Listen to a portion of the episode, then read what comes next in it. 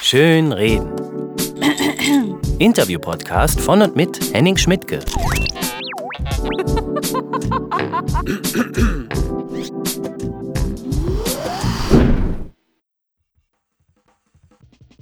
Deutscher Fachmedienpreis, Centro Comedy Star, Rostocker Kockenzieher, Kabarettpreis Obernburger Mühlstein, Melsunger Kabarettpreis, Fohlen von Niedersachsen, St. Ingberter Pfanne, Heilbronner Lorbeeren, Thüringer Kleinkunstpreis, NRW Kleinkunstpreis, Baden-Württembergischer Kleinkunstpreis, Jurypreis, das große Kleinkunstfestival der Lachmesse Leipziger Löwenzahn. Christoph Sieber wird in letzter Zeit mit Auszeichnungen überschüttet. Und er startet jetzt so richtig durch. Hier ist Christoph Sieber. Er ist sowohl Schauspieler und Pantomime als auch Kabarettist und Comedian. Viel Spaß mit Christoph Sieber. Monsieur Christoph Sieber. Christoph Sieber. Christoph Sieber. Christoph Sieber. Schön, dass Sie so gute Laune haben. Christoph, da bist du. Schön, dass du hier bist. Oh, ich freue mich auch. Ähm, wo hast du äh, das letzte Mal gespielt gerade? Ähm, ich hatte eine Woche frei.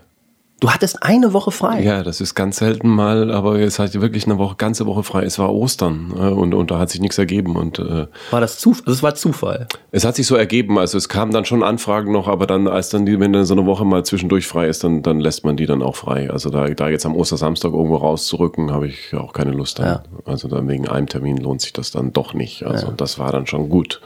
War auch schön, weil das Wetter schön ist und dann hat man mal eine Woche frei. Ist ja auch mal toll. Ist ja bei dir auch eher selten. Also dein, dein Terminkalender ist eigentlich immer sehr prall gefüllt. Ja, hat sich, äh, ergibt sich halt so. Wie sagt man so, man muss die Kuh melken dann, wenn sie äh, gerade Ja. Milch gibt. Äh, aber im, im Sommer ist ja immer ein bisschen was frei. Das ist ja immer schön. Obwohl du hast neulich erzählt, jetzt durch Fernsehen ist es ein bisschen schlanker geworden im Live-Bereich. Hm, stimmt nicht so, nee, Dachte ich auch. Das war vielleicht die Hoffnung, die ich damals hatte. nee, monatliche Sendung ist erstmal Arbeit natürlich. Das ist immer, äh, einmal im Monat weißt du, da ist ein Termin am Anfang vom Monat, wo du, wo du schreiben musst, wo, wo, du, wo du aktuelle Sachen verarbeiten musst und, und wo du richtig viel arbeiten musst oder auch neue Texte lernen musst. Wenn ein Programm mal läuft, äh, ich habe jetzt ja gerade Premiere gehabt vom Programm und dann, dann hast du erstmal wieder Ruhe. So, da weißt du, es ist anderthalb Jahre, zwei Jahre ist erstmal Ruhe. Stimmt, ne? Dann hat Also man da das. hast du den dann spielt man aktuellen. Sachen, die du einarbeitest, Ja. klar, aber du weißt, äh, die, die, die Nummern stehen und das Programm steht einigermaßen. Ne? Und dann bist du Mhm. erstmal glücklich. Dann weißt du, jetzt kannst du tagsüber wenigstens wieder frei haben, ja? was ich ganz Mhm. schön finde. Also man spielt zwar abends, aber tagsüber hast du frei. Ja. Ich, ich, ich liebe ja, also ich, ich schätze ja immer diesen Beruf so, also weil er einfach so toll ist, weil du morgens frei hast, du hast tagsüber frei, du kannst, bist dein eigener Herr.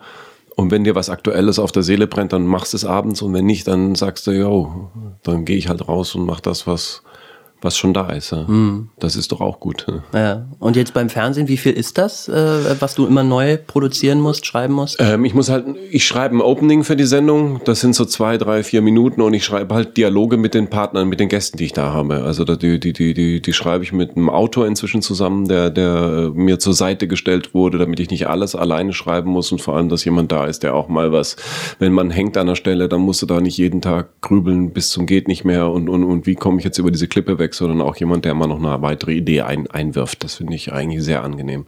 Ist Also du und noch wer anders ist ja eigentlich auch total die Sparversion, wenn man mal an Harald Schmidt denkt, wo es irgendwie hieß, irgendwie, ich glaube, irgendwann so zur Hochzeit hatte der ein Dutzend Autoren. Ja, ja, ja, absolut. Also ich mache mir schon die Arbeit auch. Also gut, äh, es ist natürlich noch ein Unterschied zu einer täglichen Sendung. Also äh, wirklich eine, eine monatliche, finde ich, geht noch von der Arbeit her. Wobei man natürlich immer noch zusätzliche Termine hat. Wie schon gesagt, Satiregipfel ist jetzt noch da und, und, und, und Stefan Raab dazwischen und, und jetzt hatte ich gerade Dreisatz mit, äh, Dreisatz mit Volker Pispers. Das sind schon immer Arbeit. Dreisatz mit Volker Dreisatz mit... äh, ja, im Tennis haben wir uns äh, geprügelt. Ich dachte mehr so irgendwie, drei Kabarettisten machen zwei Gags zu Angela Merkel. Ah, stimmt. Wie viel Comedians braucht man, wenn man. Egal. Äh, äh, du bist ja Kabarettist mit Comedy-Einschlag, kann man das sagen? Ich sage immer, es ist Kabarett, was auch lustig ist. Also ist ja auch mal was. Da sind wir wieder voll drin in dem Thema, ne? Absolut, das kommt immer mal wieder. Es, Knacki Deuser hat das mal gesagt. Der Unterschied zwischen Kabarett und Comedy, Comedy ist lustig. Das ist, glaube ich, die böseste äh, Aussage, die man darüber treffen kann, aber. Ja, kann, kann ich aber auch so stehen lassen. Also, weil, weil das stimmt ja auch zum Teil. Also, ich finde auch Kabarett, ja, ich finde, ein Vorteil von Kabarett ist manchmal, äh, und das liebe ich auch mit einem Kabarett, du musst nicht lustig sein. Wenn du was zu erzählen hast, äh, dann, dann muss nicht unbedingt jetzt da alle 30 Sekunden der Hammergag kommen, ja? weil es ist eine Geschichte, die schön ist und die toll ist. Ja? Es gibt, gibt wirklich Leute, die an sich äh, für mich so tolle Geschichten erzählen, dass die für mich gar keine Komik mehr brauchen oder, oder eine andere Komik haben, als jetzt eine reine Pointe, wie sie der Comedian Ja. hat, ja? der immer auf, auf, auf den One-Liner dann am Ende geht. Ja? Also der, wo er sagt, okay, zack, zack, zack, zack, waff. Äh, Abschuss, Lacher.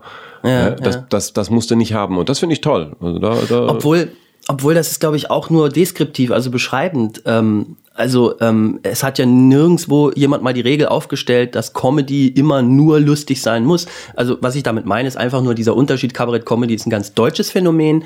Ja. Amerikanische Stand-up-Comedians, ich habe mal einen äh, gehört, der hat einfach über die Scheidung mit seiner Frau erzählt und das war traurig und tragisch. und, und die Leute dachten so, okay, wann sollen wir jetzt lachen? Und es gab nichts zu lachen. Dann irgendwann so nach sieben Minuten fing dann sein, seine Routine wieder an, lustig zu werden, aber er wollte das auch einfach nur loswerden. Und äh, weißt du, das meine ich halt. So ein Amerikaner steht Ja, da mit einem großen Fragezeichen im Gesicht und denkt sich, warum machen die hier diesen Unterschied? Das ist so, ne? Ja.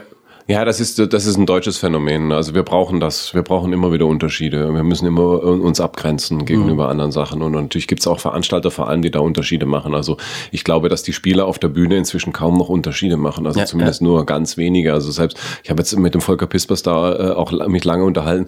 Äh, das ist so ein entspannter Typ und, und, und wenn, wenn die Sachen lustig sind, dann ist das ihm scheißegal, ob das jetzt politisch äh, korrekt ist oder ob das absolut tiefgründig ist, sondern er sagt, ja, das ist einfach eine gute Geschichte oder eine, eine schöne Geschichte. Mehr brauche ich nicht. Ja. Also auf der Bühne kein, keinesfalls. Es ist aber es ist witzig, ne? Es gibt ja auch nur, glaube ich, in Deutschland diesen Unterschied zwischen E und U in der Musik, ne? Also auch die GEMA unterscheidet. Du musst dich äh, bei der Anmeldung einordnen. Bist du jetzt Unterhaltung oder ist dein Stück Unterhaltung, also U oder E? Für E musst du aber erst noch eine Aufnahmeprüfung machen. Da musst du eine Partitur einsenden und so, um dann irgendwie ähm, ähm, ordentliches Mitglied zu werden und so weiter. Und und es gibt auch ähm, sozusagen Ermäßigungen für E-Musik. Das heißt, wenn du ein Klassikkonzert aufführst, also, äh, also jetzt ähm, im, Orchester, also jetzt Klassik würde ja heißen, die sind schon lange tot. Aber nein, jetzt also ein moderner Komponist, das ist dann E-Musik. Wenn du das aufführst, ist das billiger, musst du weniger GEMA-Gebühren bezahlen als für Popmusik, weil die ist ja schnöde, diese Unterhaltung, die ist sozusagen nicht so viel wert und das wird dann auch nicht unterstützt. So, ne? Also ja. das ist Deutsch irgendwie, das gibt's. Und vielleicht hat das auch damit zu tun, dass, dass dieses äh, Denken nicht wegzukriegen ist, so dass man die hehre Kunst unterscheidet von der Volkskunst oder was weiß ich. ne? Ja, ja, ach, es gibt ja auch tolles Volkstheater zum Beispiel. Also auch, auch das äh, schätze ich. Also ich, wie schon gesagt, ich, ich gehe auch manchmal ins Theater, um mich einfach nur berieseln zu lassen. Also wie im Fernsehen ja auch. Man guckt ja auch mal irgendeinen Scheiß an. Also auch den Scheiß muss es geben. Also sonst wäre es ja ganz schlimm.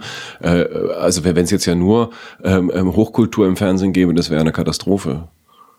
Also genauso wie es eine Katastrophe ist, wenn es nur Schrott gibt. Also, Also wie jetzt im Moment. Nein, stimmt nicht. Meine. Zumindest äh, klar, du musst äh, da, du musst schon suchen, bis du mal was anderes findest, äh, was was äh, bisschen Niveau hat oder Mhm. was was auch mal anstrengt. Ja. Wobei da gehe ich zum Beispiel lieber ins Kino, äh, ganz klar. Ja, ja. Also einen Film gucke ich mir im Fernsehen ganz selten an, weil er dann entweder durch Werbung unterbrochen ist oder durch meine eigenen Aktivitäten, die mich dann doch wieder wegtreiben vom Fernsehen. Man muss ja mal pullern oder ein Bier holen. Obwohl meistens schafft man es im Kino auch irgendwie selbst drei Stunden dann eisern zu bleiben. Wenn der, also wenn der Film gut genug ist, Ja, äh, ja. dann äh, sage ich meinem Körper äh, Pause. Aber Kino ist so eine bewusste Entscheidung. Man geht dahin und, und, und äh, bezahlt Eintritt und dann sitzt man auch da und dann sitze ich auch da. ja, genau. Es ist nicht so casual irgendwie. Ja, ja, nicht so wobei da ja auch inzwischen ein Einzug hält, also da rege ich mich ja wirklich inzwischen immer drüber auf. Wir haben da ja auch schon mal drüber geredet. Äh, zusammen, diese, dieses, dieses Einrichten von, von ich glaube, so Dunkelkammern für, für Leute, die fressen wollen im Dunkeln. Da, da, Und da habe ich, werfe ich ein großes Plädoyer dafür, wirklich, dass irgendwann mal da so Dunkelkammern eingerichtet werden, in den Kinos, wo gar kein Film mehr läuft, nur Werbung. Ja, genau. Und sie können da ihre Nachos essen und, und, und aus den großen Bechern trinken. Und telefonieren. Und telefonieren. Guter Handyempfang muss dann sozusagen als Werbeslogan äh, Genau. Noch drüber und sich unterhalten auch. Das ist auch ganz wichtig. Irgendwie. Ist, ist der Film, in dem wir sind, ist das der mit dem, äh, ist das der und warum? Ist das, ah, was macht der jetzt da? Was ist in dem Säckchen drin? Ja? Was ist in der Kiste drin? Da kommt eine Kiste. Was ist in der Kiste drin? Ja, ich sage, ja, vielleicht kommt das noch. Äh, Das ist ja ein Film. Da kann auch sein, dass in fünf Minuten noch eine Frage geklärt wird.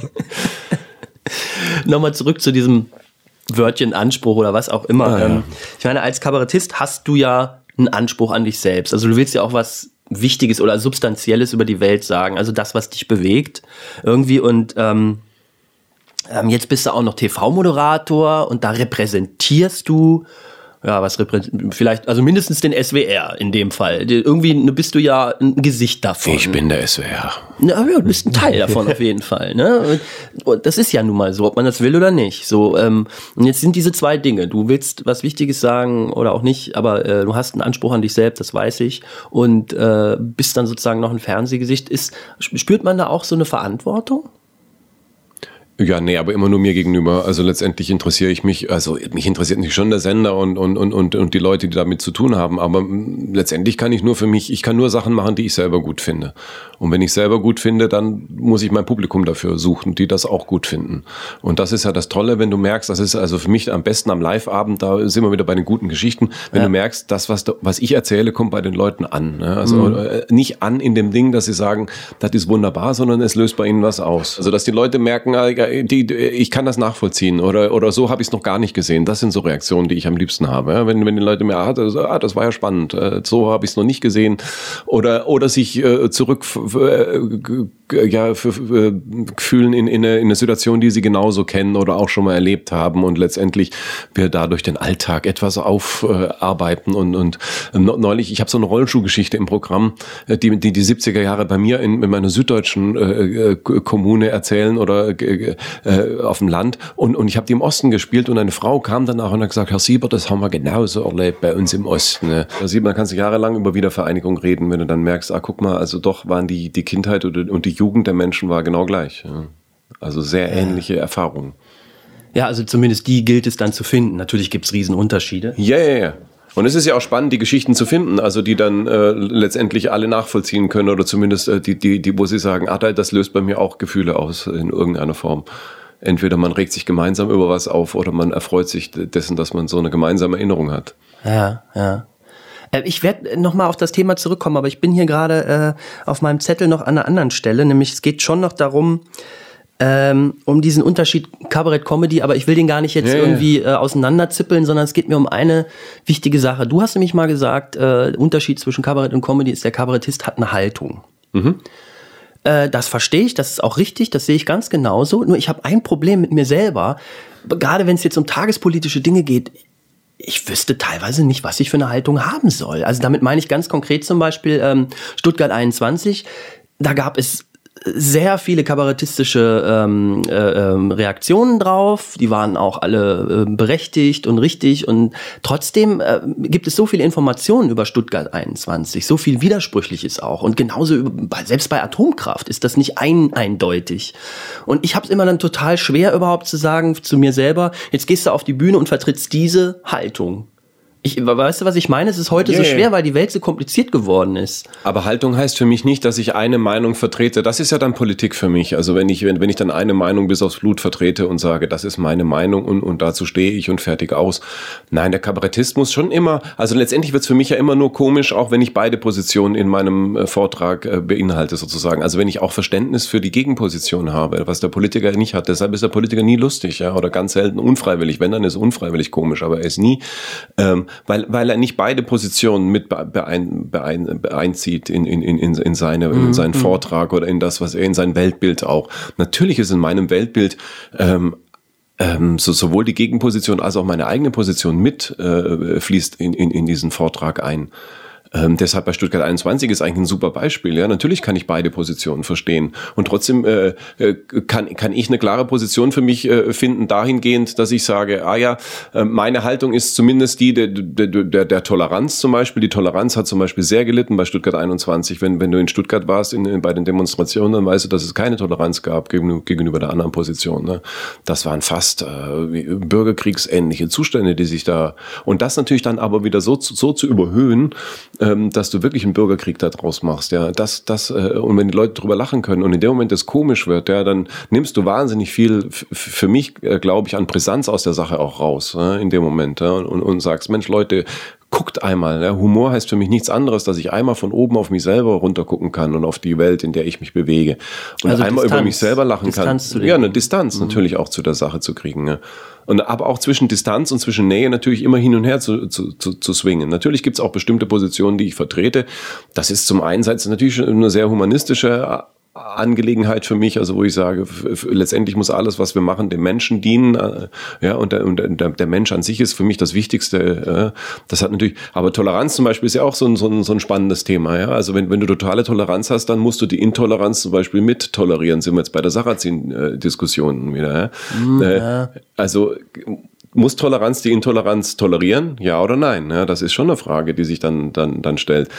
Aber letztendlich und um da mal auf die Geschichten zu kommen, und das immer wieder bei der Tragik. Für mich hat eine gute Pointe immer eine Tragik im Hintergrund. Ja. Also eine wirklich gute Pointe ähm, hat irgendeinen tragischen Hintergrund. Ja. War, war, warum ist die Welt lustig? Natürlich, weil sie tragisch ist. Weil sie wahnsinnig traurig ist. Ja. Und weil es ganz viele, dass das Leben ist an sich total traurig. Ja. Weil, weil wir alle wissen, wir werden sterben. Ja. Das wissen wir alle. Und, und, damit wollen wir uns nicht auseinandersetzen, also machen wir alles andere, was, was dem Sterben sozusagen entgegenwirkt oder was, was uns das Gefühl gibt, dass wir nicht sterben werden. Aber wir werden sterben. Mhm. Und, und letztendlich ist der Tod, also das, das Ende von allem in, in, ist irgendwo in jeder guten Pointe mit vertreten. Mhm. Und je besser der Komiker, desto direkter kriegt man das manchmal geboten. Bei Woody Allen geht es fast nur um Sex, Tod und Beziehung. Genau. Nichts nichts anderes. Ne? Ja, ja, ja. Also es gibt, gibt so drei, drei, vier große Grundthemen, also mit denen mhm. jeder was zu tun hat. Das ist vielleicht der Unterschied wieder zu Mario Barth zum Beispiel, dem natürlich äh, äh Mann, Frau nur oberflächlich interessiert. Ja? Also ihm interessiert es da wirklich nur diese Pointen abzugrasen, die in diesem Thema drin sind. Ja? Aber das, das, das wirkliche Drama einer Beziehung ähm, zu sagen, dass zwei Menschen zusammenkommen, ist eigentlich fast unmöglich, ja? weil jeder ist sich selber am nächsten ja? und man muss dann irgendwie gucken, dass man da miteinander klarkommt und beide auch wissen, der andere wird irgendwann sterben, entweder vor mir oder nach mir, wir wissen es mhm. noch nicht nicht. Mhm. Ja. Ähm, vielleicht stirbt diese Liebe auch. Ja. Also der Tod der Liebe ist ja auch wieder so ein Ich Tod. glaube, das denkt man eher. Ne? Also die, ja, ja. würde ich behaupten. Also ich weiß es nicht, aber das, das ist eigentlich. Äh, du hast vielleicht recht, dass unterschwellig diese, diese, diese, dieser Gedanke an den Tod natürlich immer irgendwo da ist. Manche können es besser verdrängen als andere, aber ich glaube sozusagen, was Beziehungen ja kaputt macht, sind ja oft vollkommen banale Dinge. Das ist ja, und ich glaube, das ist vielleicht auch die Pointe dann. Das ist die eigentliche Komik in dieser ganzen wahnsinnigen Tragik, dass man nicht auseinandergeht, weil der eine äh, Monarchist und der andere Kommunist ist, so richtig große, nicht vereinbare äh, Haltungen zum Leben, sondern dass es einfach nur darum geht, irgendwie, äh, du räumst nie auf. Und irgendwann knallt das so dermaßen, dass man sich deswegen trennt. So, ne? Also ja, und weil man den anderen vielleicht nicht schätzen kann mit den Schwächen, die er hat zum Beispiel. Also das ist, also der, der Tod zeigt sich ja in vielen Facetten. Also das ist ja nicht nur der Tod an sich, das ah, Ende des so. Lebens, sondern der Tod ist auch natürlich das Ende einer Liebe. Also mhm. Liebe geht ja auch auch mal verloren plötzlich, äh, hört man immer wieder, äh, dass plötzlich nach zwei Jahren plötzlich man merkt, ich liebe den anderen gar nicht mehr. Ja, und, und, ja. und plötzlich ist es weg von einem auf den anderen Tag. Äh, so, und das ist passiert. Genauso wie der Tod sich natürlich in vielen kleinen Sachen zeigt, auch wo irgendwas kaputt geht. Das geht einfach, äh, Sache, Sachen gehen kaputt. Mhm. Ja, es gibt ja diesen schönen Satz, Komik ist Tragik plus Zeit. Ah. Und äh, Zeit kann man da auch wieder als äh, äh, Metapher nehmen, auch für, für Distanz. Ne? Weil, also ich genau. glaube, gemeint ist ja äh, Tragik plus Zeit, also die Zeit vergeht und je, je, je weiter das Ereignis weg ist, desto mehr merke ich, dass, es, dass ich darüber lachen kann. Genau, ja? das siehst da, du bei den Beerdigungen immer, also auf, auf dem Land, diese Landbeerdigungen, da dauert es meistens äh, eine Viertelstunde, bis man in der Kneipe ist, äh, bis gelacht werden kann. Ne? Das ja. ist, äh, oder gestern hat mir das jemand erzählt, ich weiß gar nicht, äh, wer, wer, wer das war, äh, der, der das erzählt hat, dass, dass sie ähm, am, am Grab äh, noch den, wer hat denn das, wer der das gestern erzählt hat, dass sie, dass, dass sie irgendjemand getroffen haben, der den kannte, äh, der, der da gerade beerdigt wurde und der hat dann ganz lustige Geschichten und die haben am Grab über den gelacht, über das, was da, ähm, aber was er mit dem erlebt hat auch. Also da, letztendlich dann hat das Leben über den Tod wieder gesiegt, weil letztendlich genau, lebt ja. ja. jeder weiter dann in den Geschichten, die über ihn erzählt werden oder von ihm erzählt werden oder ähm, die, die, die, äh, das ist letztendlich das ewige Leben wieder für mich. Also ah, wenn man es jetzt dann christlich äh, versteht, man immer noch was anderes drunter, ah, aber für ja. mich heißt ewiges Leben nichts anderes, als dass von ihm irgendwas geblieben ist, was man über ihn erzählt oder was er in die Welt gebracht hat. Vielleicht hat er ja was erfunden oder was geschrieben oder irgendwas gemacht. Ah. Und, und leider sind es ja oft in der Geschichte dann Leute, die verdammt lange leben, die eigentlich es nicht verdient hätten, aber es ist eine andere Frage. Das stimmt, aber ein langes Leben muss ja, ist, ist ja dann auch wieder eine Tragik an sich, also kann auch eine Tragik sein. Äh, letztendlich lachen wir über Johannes Hesters, ja warum? Weil wir eigentlich sehen, dass das Leben vergänglich ist und dass dieser Typ, der einmal eine Glanzzeit hatte und seither im Abglanz dieses Lichtes noch äh, vor sich hin vegetiert äh, und immer wieder äh, Versuche startet, das noch irgendwie aufrechtzuerhalten. Letztendlich ist ja ein super Sinnbild, ja. Also jemand, der immer noch heute geht ins Maxim und dann kommt er nochmal raus und du siehst diesen alten, verknöcherten, vertrockneten Mann da, äh, der, wo du sagst, ja, das war vielleicht mal toll, aber es ist einfach nicht mehr toll. Es ist, Ich glaube, darum geht's ja heute gar nicht mehr. Ne? Es geht ja bei ihm jetzt heute nur noch darum, er ist halt Methusalem, irgendwie, er ist tierisch alt geworden. Es geht eigentlich nur, er ist vielleicht für mich eher so ein, so, ein- so ein Trotz gegen den Tod. Eher, ne? Also Genau. man, man kann mit ihm sehr gut eben dieses Thema besprechen, äh, äh, irgendwie Tod sehe ich gar nicht ein. Es gibt ja auch diesen Witz, ne, wo es bei ihm klingelt, ne? Er, ja, er geht, er geht an die Tür, steht der Tod und er sagt, Simone ist für dich. Also das ist ja das schön, der schönste Witz, den man perfekt ihm in den Mund legen kann. Absolut. Gerade weil, ne? Und er trotzt ja nicht nur dem Tod, er trotzt ja auch seiner ganzen Vergangenheit, äh, die, die ja auch äh, nicht ganz eindeutig äh, ist. Äh, ich möchte da nichts äh, jetzt am Radio hier. Nee, also er ist einfach, er ist ein Geschenk für uns. Also so wie früher ein Franz Josef Strauß oder auch ein Westerwelle ist, ist natürlich, glaube ich, für jeden Kabarettisten und Komiker Hesters. Ich, ich selber habe auch, glaube ich, zwei, drei Hesters-Gags, die ich ab Ja, und zu also- mal ablasse. Na gut, da, da ist es wieder ein anderes Kabarettthema. Natürlich äh, sucht der Kabarettist, muss natürlich auch immer nach Sachen suchen, die, die, die alle kennen. Ne? Also das ist natürlich immer der gemeinsame Nenner. Das ist, äh, das ist das, das ist eine der großen Aufgaben des Kabaretts momentan, ähm, Themen zu finden oder auch Personen zu finden, die alle kennen. Also die Gesellschaft driftet schon immer weiter auseinander. Es gibt sehr spezielle ähm, Leute, die sich in bestimmten Räumen bewegen und sich bestimmten Themen widmen ähm, und, und, und auch nur noch ihre Welt, ihre eigene Welt kennen. Ne? Also ich sag mal, die Welt eines Hartz-IV-Empfängers und die Welt eines äh, Gutenbergs, äh, Mo- Monarchie, äh, weiß ich, Baron, das, die, die driften schon sehr weit auseinander. Die haben ganz andere Gesprächsthemen, ganz andere Sachen, die sie lesen, die sie sehen, die sie gucken, ganz andere Programme. Auch das Spartenfernsehen hat dazu geführt, äh, dass das äh, und es gibt nur noch wenige Figuren, die die die alle kennen. Ne? Und, und erst wenn du es da geschafft hast, dann wirst du auch kabarettfähig. Ja? Also vorher bist du halt eine Randfigur, eine Randnotiz der, de- de- des Lebens und der Zeit. Ja? Und, und irgendwann schaffst du es in, die, in diese Mitte der Gesellschaft sozusagen, dass alle was mit dir anfangen können. Es hat irgendjemand mal sinngemäß gesagt, eine freiheitlich-demokratische Gesellschaft dürfte eigentlich gar kein Kabarett haben. Denn Kabarett ist ja ursprünglich subversiv, also wendet sich das Kabarett gegen ja, ungerechte Herrschaft im Allgemeinen so. So, und das wäre jetzt quasi der Vorwurf auch gegen das Kabarettpublikum, von dem der es gesagt hat. Das heißt, äh, wenn die Herrscher so scheiße sind, ja, dass man, so wie man im Kabarett über sie ablästert, äh, dann wählt die doch einfach ab, statt jetzt hier im Kleinkunstschuppen äh, über die zu lachen. Ne? Also Kabarett ist ja auch manchmal so ein institutionalisiertes Jammern auf hohem Niveau, ne? Weißt du, ne? Auf der einen Seite ja, aber da geht's ja nur um, um, um Personen. Also äh, zumindest das, was ich für mich gemerkt habe, ist, dass ich mich immer mehr lieber Themen widme. Ja? Also dass, dass mich Was Figur, heißt das? Ja, also eine Themen. Figur jetzt wie Angela Merkel interessiert mich immer weniger. Letztendlich ist ja Mhm. auch da die Frage, und, und ich mache jetzt mal ge- gern auch mal einen Gag zwischendurch, ähm, was ist die Alternative zu Angela Merkel? Ja? Das ist dann Sigmar Gabriel momentan vielleicht, ja, und, und, und dann sage ich immer, ja, und wenn Angela Merkel sagt, sie hat keinen Plan, dann ruft Sigmar Gabriel von hinten, das hat sie von mir. Ja? Das ist, ist ein Gag, der gut funktioniert, aber auch, weil es die Alternativlosigkeit in der Politik zeigt. Es ist einfach, wir haben letztendlich von den politischen Figuren, die können wir lange austauschen und die werden wir noch 100 Jahre austauschen. Das haben wir jetzt auch inzwischen, haben das viele kapiert, deshalb gehen ja auch so wenige zur Wahl. Aber letztendlich ist das spannend, was macht das mit den Menschen? Also das, was da ents- entschieden wird. Deshalb interessiert mich, mich, mich mehr für ein Thema jetzt Hartz IV oder ähm, was jetzt im neuen Programm auch Thema ist, so die Technologisierung der Welt. Also was, was, was hilft uns das tatsächlich, dass wir immer mehr Knöpfe überall haben, äh, äh, Maschinen, die alles Mögliche, das iPhone, äh, Handys, Laptops, äh, Lap, äh, iBooks, äh, die, die alles Sachen un, uns eigentlich die Welt leichter machen sollen, aber sie immer komplizierter er- erscheinen lassen. Ich habe ich hab diesen einen Satz gelesen, dass äh, jede Minute 24 Stunden Videomaterial auf YouTube hochgeladen werden. Jede Minute 24 Stunden. Um, um, um das eines einzigen Tages, das Videomaterial anzugucken, bräuchtest du vier Jahre. Das heißt letztendlich nichts anderes. Wir machen uns ein Bild von der Welt, können das Bild aber immer weniger erfassen. Ne? Also es wird immer un unfassbarer. Wir haben zwar die Möglichkeit inzwischen, ähm, letztendlich hat uns das früher nicht interessiert, was in Weißrussland jemand äh, erlebt hat oder was er, was er, welche, welche Hochzeitsbilder oder weiß ich was oder was es da gab jetzt zum Hochladen oder auch die Banalität natürlich auch im Netz immer weiter sozusagen die Macht der Dilettanten wird immer größer. Ja? Also jeder fühlt sich berufen, was zu allem Möglichen zu sagen. Und das, das ist das Schwierige, dann zu filtern. Und da sehe ich mich als Kabarettist dann zu sagen, ja Leute, ich filter das für euch ein bisschen. Ich beschäftige mich mit dem Thema und ich kristallisiere das so weit raus oder, oder filter das so weit, dass, dass ich eine Essenz dafür finde. Ja? Und zu sagen, Mensch, so einfach kannst du es erklären. Also das hat mal ein Lehrer von mir gesagt, äh, hat mal gesagt, was du in fünf Minuten nicht erzählen kannst, das erzählst du dein ganzes Leben nicht mehr. Das ist, das ist so eine Aussage, die bei mir hängen geblieben ist von vier mhm. Jahren Studium, ne, wo ich sage, ja, das stimmt, da hat er was, da hat er recht. Ne? Also ja. für mich ist das so, wenn ich es in fünf Minuten nicht erzählen kann, dann werde ich es auch nicht mehr erzählen können. Ja. Ich muss es so weit äh, reduzieren können, dass ich es in fünf Minuten erzähle. Und zwar mit Anfang, äh, Exposition, äh, Höhepunkt, äh, vielleicht noch eine Wendung und am Schluss noch eine kleine Pointe, wo ich dann das Ganze nochmal sozusagen nochmal umdrehe. Äh, wenn das funktioniert, dann weiß ich, okay, ich habe was, ich was geschafft. Ja. Aber das geht, da geht es dann wirklich um ein Thema, nicht um eine Figur. Da spielt für mich Angela Merkel immer eine kleinere Rolle.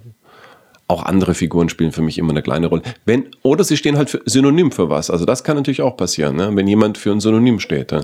für was wie jetzt Ursula von der Leyen zum Beispiel, die für mich äh, ganz klar für eine, für eine Politikergeneration steht, die für was steht. Ja? Und zwar nämlich für das, dass ich alles weglächeln kann, ne? egal was ist. Und dass sie der, der, der geborene Vorwurf ist an alle Frauen. Ne?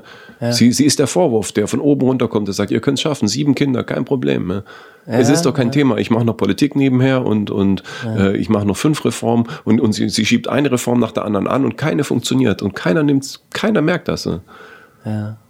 Ja, und da, da ist dann die Frage, ja klar. Das das, da, ich, möchte, ich möchte allerdings hier noch, äh, wir sind ja im Internet und das Internet steckt ja voller Informationen. Ihr könnt das also gleich nachprüfen auf Wikipedia oder so, aber so viel ich weiß, ist die Frau von der Leyen ja die Tochter eines begüterten Mannes, der auch mal Ministerpräsident von Niedersachsen war.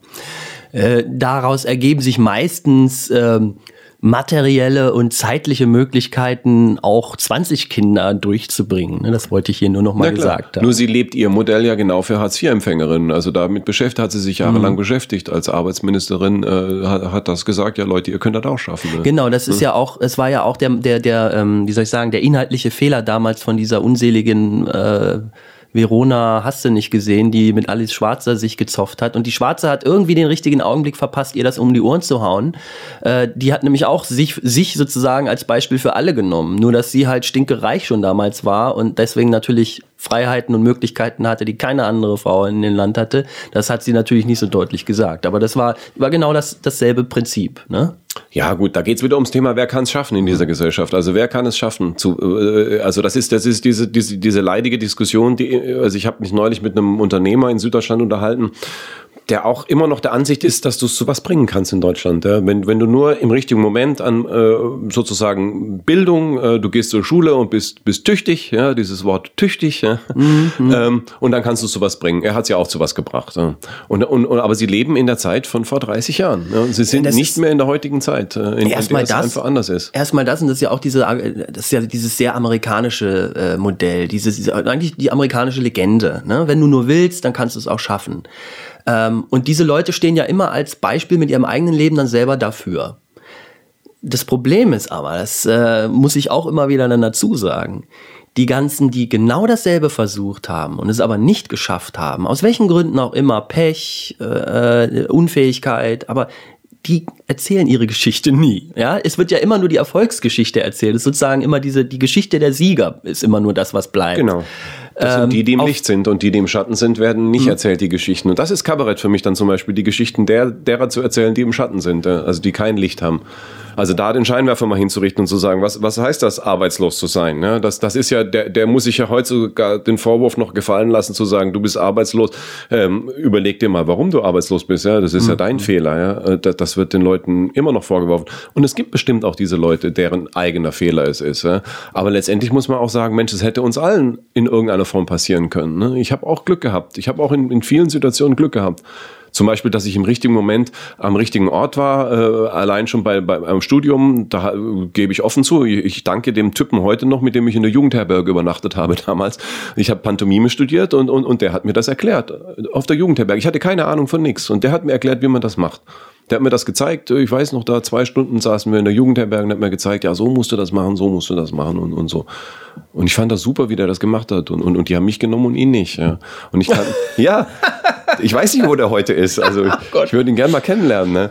Aber der hat mir das wirklich gezeigt. Also der, der, hat mir halt gezeigt, so musst du dich bewegen und, und, und, und mach das doch so. Äh, und ich hatte ja gar keine Ahnung. Ne? Aber sie haben mich genommen, weil ich, und nachträglich kann ich es wieder erklären, weil ich halt noch nicht so weit war Wir nehmen auf, das ist gut.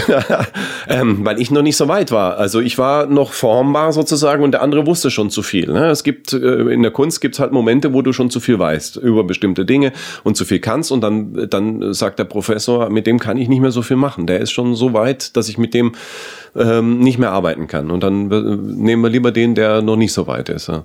Aber halt schon eine Grundlage hatte, die mir halt der andere gerade einen Abend vorher in der Jugendherberge erzählt hat. Scheiße. Äh, Nochmal zurück zum Kabarett. Ich bin immer noch beim Politkabarett. Ähm, für mich immer wieder eine spannende Frage. Politkabarettisten sind ja eigentlich grundsätzlich links einzuordnen. Ich weiß nur von einem von einem Versuch äh, auf äh, hier dieser Sender, der auch Fox News macht in den USA, halt sozusagen äh, rechtes, also republikanisches oder Tea Party Movement mäßiges äh, Kabarett, beziehungsweise gibt's ja nicht Comedy zu machen und das wollte aber auch keiner sehen. So, und obwohl ja genügend Leute auch diese Meinung haben in Amerika, Yeah. also warum nicht auch mal über die, die blöden Demokraten lachen? Aber ging nicht so, ne? Also hat sich nicht durchgesetzt. Ähm, aber prinzipiell ist ja so, der Kabarettist ist links, es hat ja jetzt auch schon aber eine rot-grüne Regierung gegeben, die der Kabarettist höchstwahrscheinlich auch äh, gewählt hat. Kann es nicht sein, dass die Kabarettisten niemals grüne oder rote Politiker mit derselben Werbe kritisieren würden, wie alles, was eben rechts von der Mitte ist? Ja, also ich sehe das ein bisschen anders. Also ich, ich, ich habe deinen Begriff vorhin von subversiv, den habe ich sehr äh, gemocht. Also weil ich glaube, dass der Kabarettist im, im Grundsatz äh, subversiv ist. Also letztendlich ähm, und deshalb kann er nicht konservativ sein. Also ich glaube, dass, dass, dass dieser Begriff konservativ eher als rechts jetzt für mich für mich bedeutender ist. Also ich ich ich kann mich nicht damit abfinden, mit bestimmten gesellschaftlichen Dingen und zu sagen, so wie es ist, ist es gut und so lassen wir es jetzt. Ähm, es gibt immer was zu verbessern und es gibt immer was zu verändern und es gibt viele Missstände, die mir auffallen. Ne. Und dieser Missstand kann sein, dass er auch wirklich behoben wird von einer Regierung oder von einer gesellschaftlichen Bewegung die sich in eine bestimmte Richtung bewegt. Äh, Da sieht man auch, was die Grünen ja letztendlich auch in der Gesellschaft bewegt haben. Das, das, das ist ja inzwischen auch selbst von der CDU ähm, unbestritten. Ne? Also dass natürlich da letztendlich Gedanken reinkamen in diese Gesellschaft, die es vorher so nicht gab oder zumindest nicht das Gewicht hatten. Ähm, aber letztendlich werde ich auch einen grünen Ministerpräsidenten in Baden-Württemberg angreifen, wenn er, wenn, wenn er Mist baut. Ne? Also da, da, darum geht's für mich nicht. Also für mich geht's darum, diese Gesellschaft besser zu machen, ähm, daran mitzuarbeiten, natürlich in einer, in einer subversiven Weise, indem man sich über die Sachen lustig macht. Ja. Ich bin ja kein Politiker, ich, ich, ich treibe sie so weit in, auf die Spitze, bis sie wirklich äh, des Kaisers neue Kleider, bis alle sagen, der Kaiser ist nackt. Ja. So, so lange äh, treibt man es auf die Spitze. Und, und, und, und dann sagen die Leute, ah, wir müssen was ändern, ne? hoffentlich.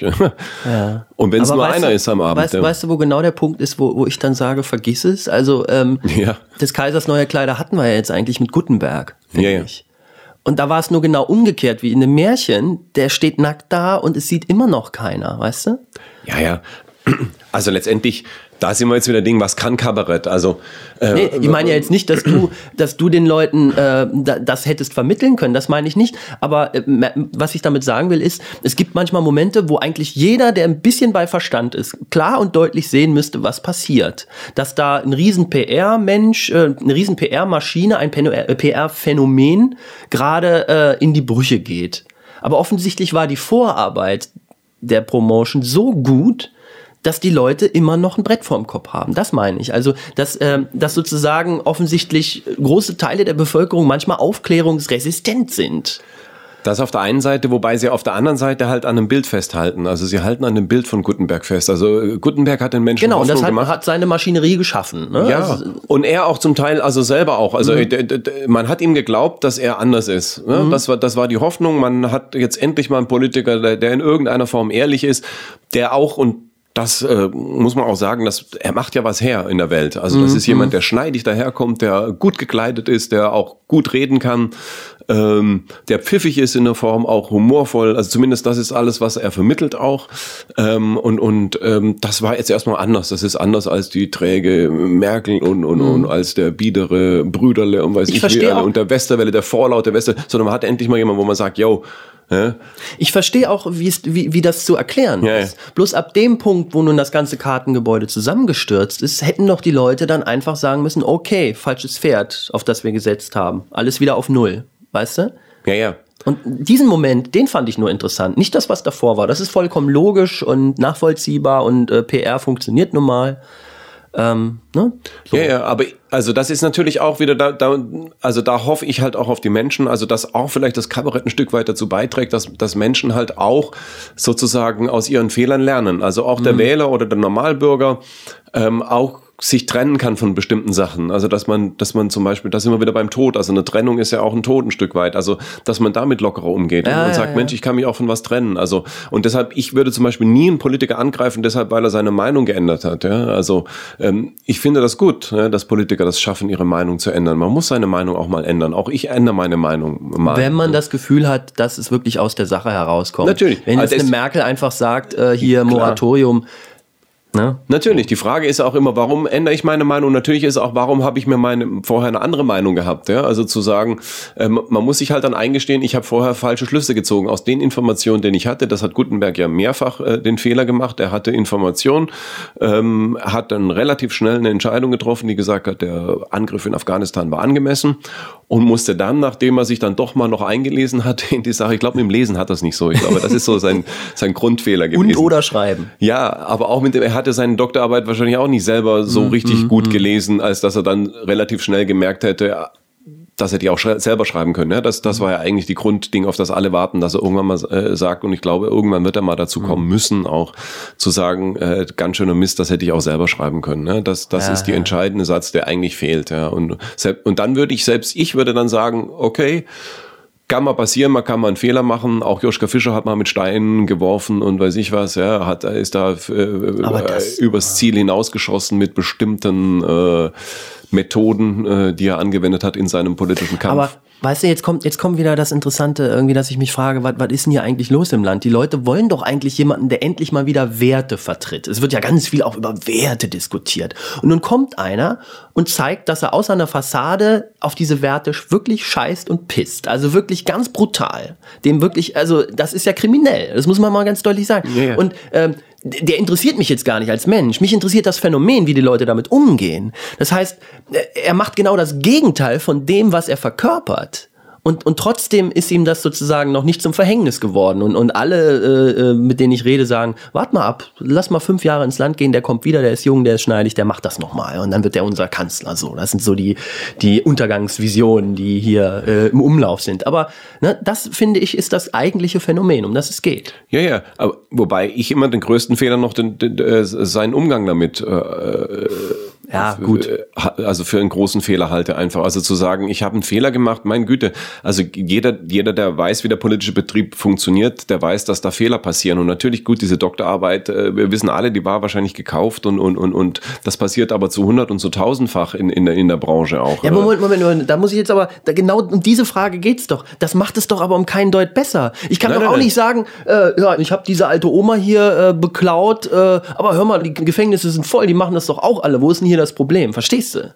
Ja, ja, ich Du weiß. musst trotzdem in den Knast wandern, deswegen. Nee, nee, nee. Also das halte ich auch dafür, dass er dafür gerade stehen muss. Das ist ja keine Frage. Das heißt nur nicht für mich, dass er da deshalb jetzt für jedes politische Amt oder für jede Zukunft gestorben ist, sozusagen, dass er jetzt natürlich ins Kloster gehen muss und nicht mehr, nicht mehr, so, sondern ich ja, schon, weil, weil ähm, Politik ist ja gerade was Besonderes, weil äh, es ist so ähnlich wie mit Ärzten. Du musst diesen Menschen erstmal einen Vertrauensvorschuss geben. Du kannst davon ausgehen, dass viele von ihnen bei den Ärzten ne, eigentlich nur an Geld interessiert sind und Wohlstand und Status. Aber trotzdem, wenn du dann beim Arzt bist, musst du erstmal sagen, okay, der will sich jetzt um mich kümmern. So, das ist erstmal sein, sein Ding. Und äh, ich finde, wenn es, wenn es ein Job ist, der so heiß äh, um Vertrauen geht, da muss ich bestimmte Regeln einhalten, einfach um dieses Gerüst irgendwie klar zu haben. Ähm, also ihr könnt euch in bestimmten Punkten immer 100% auf mich verlassen, denn darum geht es. Äh, dass Menschen Probleme lösen, dafür, dafür kann ich auch Professoren nehmen. Ja. die können das vielleicht sogar besser. Äh, indem ich äh, jemand in ein politisches Amt wähle, heißt das eigentlich nur, hey, pass mal auf, ich kenne dich nicht, ich kenne nur so ein paar Reden und Inszenierungen von dir, aber irgendwie habe ich vom Bauch her das Gefühl, ich kann dir vertrauen. Und das finde ich, so wie die Bevölkerung damit umgeht, finde ich eigentlich das spannende psychologische Phänomen, ja.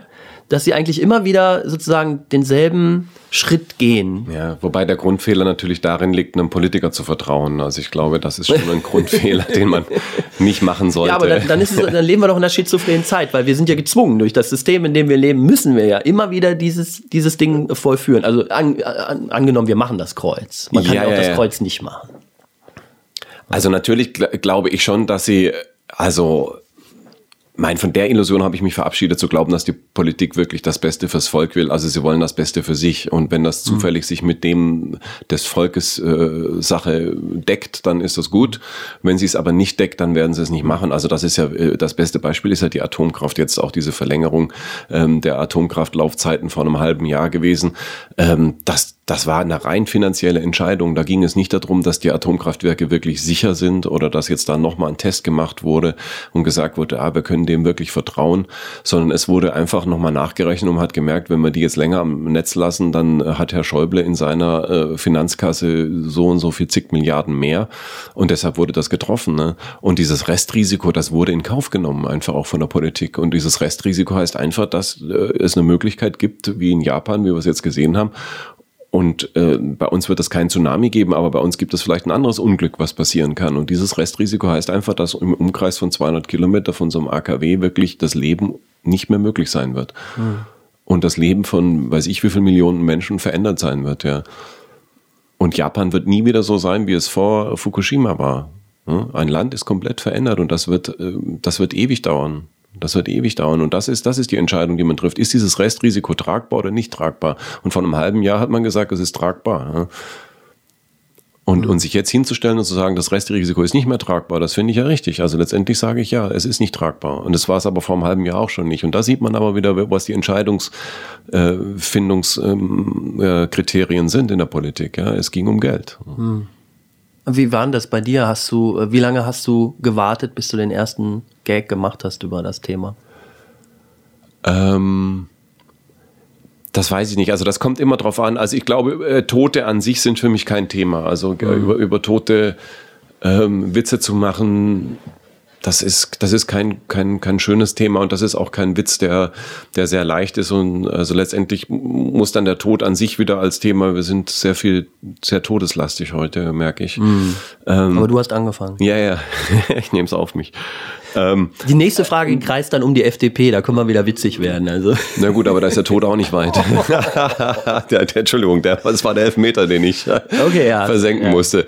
Ähm, ja, aber ich glaube, dass Tote kein schönes Thema sind und dass das Drama an sich, wenn es sehr nah ist, natürlich kein, kein, kein Thema ist. Aber, aber natürlich ist die Atomkraft war relativ schnell danach äh, Thema, auch bei uns. Also was, mhm. was ist, äh, natürlich gab es auch dann Reaktionen wieder, da machen sich auch Leute recht schnell wieder lächerlich, indem sie ihre Meinung recht schnell ändern oder dann das Fähnchen in den Wind hängen und dann plötzlich alle Öko waren, die CDU, die plötzlich Öko war, die Kanzlerin, die ja dann plötzlich die, die absolute Öko-Frau war, die man, man wundert sich ja manchmal, also was, was. Aber die ist eigentlich eigentlich, die bewundere ich wirklich, weil die schafft es eigentlich immer. Da fliegen Kugeln durch die Gegend, ganze Häuser, äh, Explosionen und diese Frau steht immer genau da, wo es sauber ist. Das ist unfassbar, finde ich. Ja. Aber sie Sie, sie ist halt auch sehr klug. Also sie wird ja auch bis heute immer wieder unterschätzt. Also ich sage das auch gerne im Programm immer wieder. Leute, ihr unterschätzt die Merkel nicht. Ja? Die, wird, die, die kommt so ein bisschen plump und so ein bisschen bieder daher. Aber diese Frau ist eine absolute Machtpolitikerin, die weiß genau, was sie tut. Mhm. Ja? Und, und, und, und wann es für sie klar. günstig ist, ähm, ihr Fähnchen in den Wind zu hängen. Und das macht sie dann. Mhm. Ja? Und deshalb ist sie auch ein Symbol für diese Zeit. Also letztendlich ist das genau die Kanzlerin, die diese Zeit braucht. Ja? Nämlich Meinst jemand, der nicht aneckt, der nicht wehtut, der, der moderiert. Also Moderation ist ein großes Thema bei uns. Also immer wieder, man möchte die Mitte haben, dieses, dieses ja, keinem wehtun, keine, keine klaren Entscheidungen treffen. Wir wollen auch gar keine Reform. Also alle reden auch immer wieder, wir brauchen endlich mal eine Reform in der Steuerpolitik, in weiß ich wo, überall. Und letztendlich sind wir ehrlich, wenn wenn es ein Politiker machen würde, er würde dafür abgewählt werden. Und, und das ist ja genau die Krux, die wir momentan haben. Naja. Die Krux ist einfach, sobald ich eine Entscheidung treffe, ähm, die natürlich immer auch dann Leuten wehtun wird. Aber ja. äh, du sprichst jetzt eigentlich von den Reformen, die du für sinnvoll und zukunftsweisend hältst. Aber äh, die Ungarn reformieren gerade ihr Land in einer Weise, das klappt hervorragend und alle sind damit einverstanden und mich gruselt es so dermaßen und ich habe beschlossen, diesem Land innerlich den Krieg zu erklären. Aber das nur am Rande. Ja, ja, gut, ja, Ungarn, wir, wir sind ja nicht Ungarn, also zu, Also zum verstehst Glück. du, Veränderungen wollen die Leute manchmal. Ja, ja, nee, nee, aber wir brauchen Veränderungen. Also wir wissen das ja, das geht, das, das ist eine, eine Gesundheitsreform, eine vernünftige, das ist ja, das, das liegt ja einfach auch an Zahlen einfach, also auch an, an, an, an an Realitäten, die ja da sind. Also dass, dass einfach kein Geld mehr da ist. Also dass es auf dem, auf dem Land keine Ärzte mehr gibt und dass, dass es Ärzte gibt, äh, die wirklich Not haben auch. Also auch in den Städten, die da ihr Budget äh, eigentlich letztendlich da, das ist ja ein Unding, dass ich Medizin nicht verschreiben kann, die jemand braucht. Und ich darf die nicht verschreiben, weil es Ja, einfach ja, nicht ja, geht. das geht. Ja, das ist. Und das sind so Sachen, die, also da muss ich sagen, da geht mir dann die Hutschnur hoch. Ja. Das sind so Sachen, wo ich sage, das muss doch ein, ein also gerade diese Sozialstaat, das war doch eine Sache, auf die wir uns immer wieder berufen haben und auf die wir auch zu Recht stolz waren gegenüber allen anderen Ländern. Ne. Da, da haben wir immer uns, uns äh, darauf verlassen können und zu sagen, Mensch, aber uns geht's letztendlich gut, weil wir haben diese soziale Matte, ja, auf, auf die letztendlich auch egal wie tief jemand singt, er wird nie auf, auf nach ganz unten durchgereicht werden. Und, und das passiert aber momentan und man nimmt das einfach hin. Man nimmt das hin, dass es Kinder gibt, die nichts zu essen haben in dieser Gesellschaft, ne? Die, die zur Arche gehen müssen und, und, und, und da. Ja, aber äh, im Moment ist es ja noch schlimmer, dass äh, der Mehrheit eingeredet wurde, diese armen Kinder, die fressen euch gerade alles weg. Die haben nämlich, die kriegen immer noch viel zu viel. Das kommt noch dazu, dass der Sozialneid dann dazu kommt und dass es natürlich aber auch gleichzeitig, um jetzt nicht nur nach unten zu gucken, nach oben es genauso eine Masse von Leuten inzwischen gibt, die sich vom Sozialstaat genauso verabschiedet haben, die weder Steuern bezahlen noch sich ein drum scheren, was in diesem Land los ist. ja. Also was, was, was auch heißt, eine Gesellschaft heißt ja, dass man in irgendeiner Form miteinander lebt, dass man auch miteinander und füreinander Verantwortung übernimmt, die ja auch nicht wählen gehen. Also so Leute kann mir keiner erzählen, dass die wählen gehen. Die interessieren sich einen Scheiß für die Politik. Also die laden die Frau Merkel ein und sagen, Frau Merkel, so wird's gemacht. Ja. Wir brauchen nur den RWE-Typen da sehen, diesen Koloss von, ich weiß gar nicht, Grossmann, wie er heißt. Ja, ja. Da braucht, da braucht man doch nicht erzählen, dass die, dass Frau Merkel ihm sagt, wo der Weg lang geht. Da, sagt, da sagt der Herr Grossmann, ja, Frau Merkel, da können Sie gerne lang gehen. Ne? Ja, Utz Klaassen. Aber wir müssen jetzt auch keine Namen nennen. Ja, ja, ja, Ähm, auf keinen Fall. Nicht, dass wir rechtlich ein Problem Schneller Schwenk jetzt äh, FDP.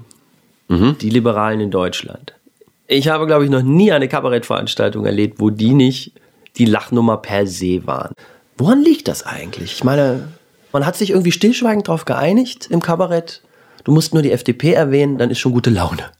Ja gut, es gibt natürlich erstmal, das ist natürlich, die, die, die FDP hat sich natürlich sehr gut als Feindbild äh, abgegeben. Erstmal darum, dass natürlich im Kabarett kaum Leute sitzen, die FDP wählen. Ne? Also ganz, ganz selten mal. Also das ist ja, ähm, sie haben sich dann natürlich als Klientelpartei auch wirklich äh, dahingehend entwickelt, dass sie wirklich sagen, wir sind äh, die Partei, die diese Klientel des Mittelstandes vertritt, die Leute, die irgendwo ein Stück weit an, genau an diese Idee glauben, von der wir es vorhin hatten. Durch Leistung kannst du es zu was bringen in diesem Land und, und, und, und da lassen wir uns auch nicht von abbringen.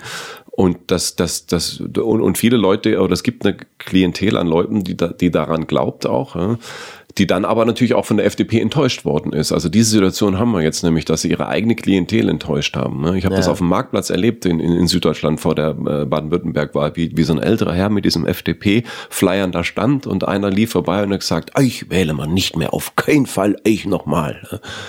Und es war also wirklich, äh, dieser alte Herr mit diesem Ding tat mir schon leid. Ne? Also mir tut die FDP auch manchmal wirklich schon leid. Nee, stimmt nicht. das war ein Spaß. nee, aber, ähm, Aber da ich geht's mein- darum, es geht um ein Feindbild und man hat ein Feindbild gefunden, die, die letztendlich für alles gerade stehen muss. Das war auch mal die SPD, das gab es auch mal eine Zeit lang, wo die SPD für alles gerade stehen musste.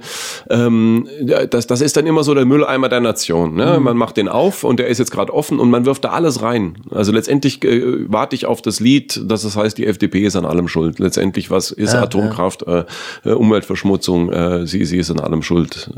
Könnte ja auch sein.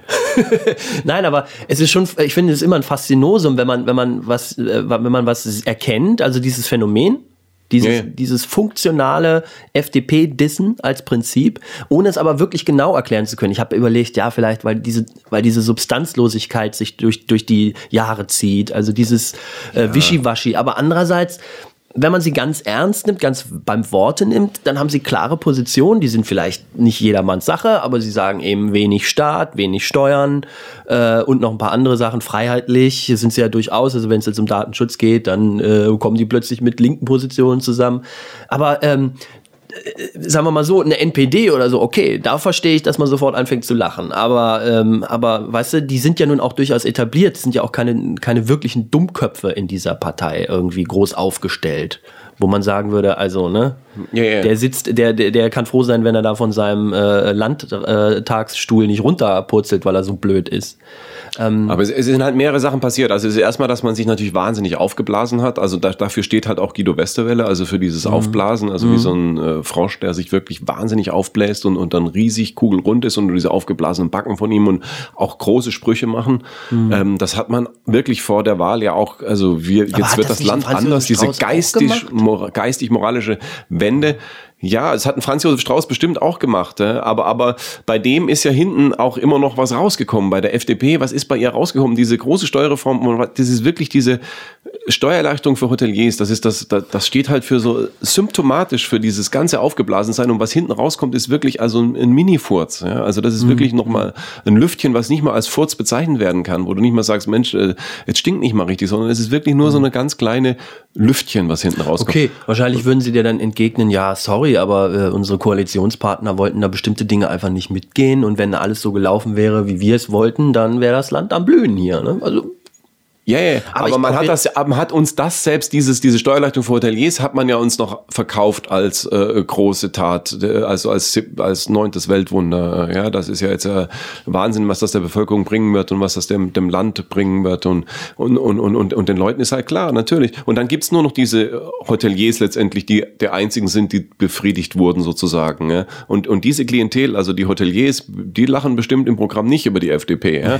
Aber der Rest, und der Rest ist halt riesig. Ja. Also der Rest ist riesig, der sich selbst, äh, der, der kleine Mittelständler, der vorher FDP gewählt hat, fühlt sich verarscht von der FDP. Ja. Und, und, und das ist dann das Entscheidende. Aber letztendlich bleibe ich dabei, ich glaube, dass sie einfach momentan der Mülleimer sind und, und das wird sich auch widerlegen irgendwann mal. Aber äh, viel schlimmer finde ich natürlich die, oder schlimm, also ist natürlich eine, eine Grundidee der FDP, diese, diese Idee der Freiheit, so eine liberale Gesellschaft, die ich auf der einen Seite natürlich als Kabarettist oder als Mensch auch natürlich total positiv finde, auf der anderen Seite auch sagen muss, äh, wohin wird das führen und dann braucht man nur nach Amerika gucken, wo halt natürlich jeder sich selbst der Nächste ist sozusagen, wo wir, wo wir keinen Staat mehr haben oder kaum noch Staat, der, der sich letztendlich nur noch ums Krieg führen kümmert, aber nach innen gar nicht mehr wirkt äh, und, und, und da auch keine Macht mehr hat und, und auch sich nicht kümmert. Und das ist schon eine Gesellschaft, in der ich nicht leben will. ne? Das ist einfach eine Gesellschaft, wo ich sage, nö. Also Aber weißt du, was das Komische ist? Die meisten Amerikaner würden dir sagen, du, ich find's okay so. Selbst wenn sie unten sind. Ja, ja. Das ist das Merkwürdige. Ich kann es auch nicht erklären, aber müssen wir jetzt auch nicht vertiefen. Ja, wir haben eine andere Kultur. Also dieses Old Europe, was, was ja mal geprägt wurde, ja? also dieses alte Europa, was natürlich schon auch eine andere Kultur hat. Und, und, und, und, also ich finde das gut hier, weil ich in diesem Geist aufgewachsen bin Mhm. auch. Also ich finde, dass wenn da einer auf der Straße liegt, dann helfe ich dem hoch. Ja, das ist so das ganz einfachste Bild, was du dafür finden kannst. Ja? Ähm, Ja, ich die lasse den nicht liegen und sag, steh auf. Ich glaube, Äh, ich glaub, das ist genau, jetzt, jetzt würde ich sagen, jetzt hätte ich die Erklärung, weil der Amerikaner nimmt dann einfach den Umweg über die Kirche. Der sagt, der Staat soll das nicht machen, aber dann sind ja die Kirchen und die Charity Organizations, die machen das ja dann. Das heißt, die Leute wollen weniger Steuern zahlen, die sie dann letzten Endes aber auch dann als Almosen verteilen. Sie hätten aber gleich die Steuer zahlen können, dann wären diese Leute gar nicht erst auf die Straße gekommen. Vielleicht. Also jetzt ganz, Ja, ja, ja. ganz simpel, simplifiziert. Ja, aber. Also es, äh, letztendlich geht's für mich auch im Staat, äh, und, und da sind wir da- schon wieder bei einem anderen Thema, dass halt nicht immer nur die Folgen von irgendwas behandelt werden, ja, oder immer, man immer nur hinterherhechelt, sondern dass man auch wirklich schon mal Grundlagen schafft, dass sowas halt nicht mehr passiert. Ja. Also dass, dass es äh, sowas wie Langzeitarbeitslosigkeit halt nur noch im begrenzten Maße gibt. Wir werden auch nie, also das ist auch die Illusion, die man uns immer wieder macht, dass es irgendwann wieder Vollbeschäftigung gibt. Dieses Wort von Vollbeschäftigung ist vor einem halben Jahr ja wieder mal gefallen. Echt? Oh. Ja, doch, doch, doch, von unserem Wirtschaftsminister, nachdem die Wirtschaft so. so. angesprungen ist. Ähm, das wird es nicht geben. Also das ist, äh, da, aber, aber den Leuten zumindest so eine Perspektive zu geben, zu sagen, okay, sie können erstens mal von dem, was sie Hartz IV bekommen, einigermaßen leben und ähm, der Unterschied zur FDP ist natürlich auch die FDP, die sagt, die, die arbeiten, müssen davon leben können und zwar besser als die von Hartz IV. Ja, dann sage ich auch, was ist der Grund? Denn natürlich kann kann ich dann sagen, Hartz IV ist zu viel, aber ich kann auch sagen, vielleicht verdient er einfach auch für das, was er arbeitet, einfach zu wenig. Ja? Und da sind wir wieder bei einem anderen Thema. Das heißt, natürlich müssen die Leute ähm, für ihre Arbeit so viel Geld bekommen, dass sie davon leben können. Ne? Also das ist für mich keine Frage in der Gesellschaft. Und das, das amerikanische Modell heißt halt drei Jobs. Ne? Und das heißt, 20 Stunden am Tag äh, bin ich unterwegs. Kümmere mich nicht mehr um meine Kinder, äh, vernachlässige meine Beziehungen, meine Freunde. Das heißt, eine Gesellschaft, die letztendlich sozial verarmt.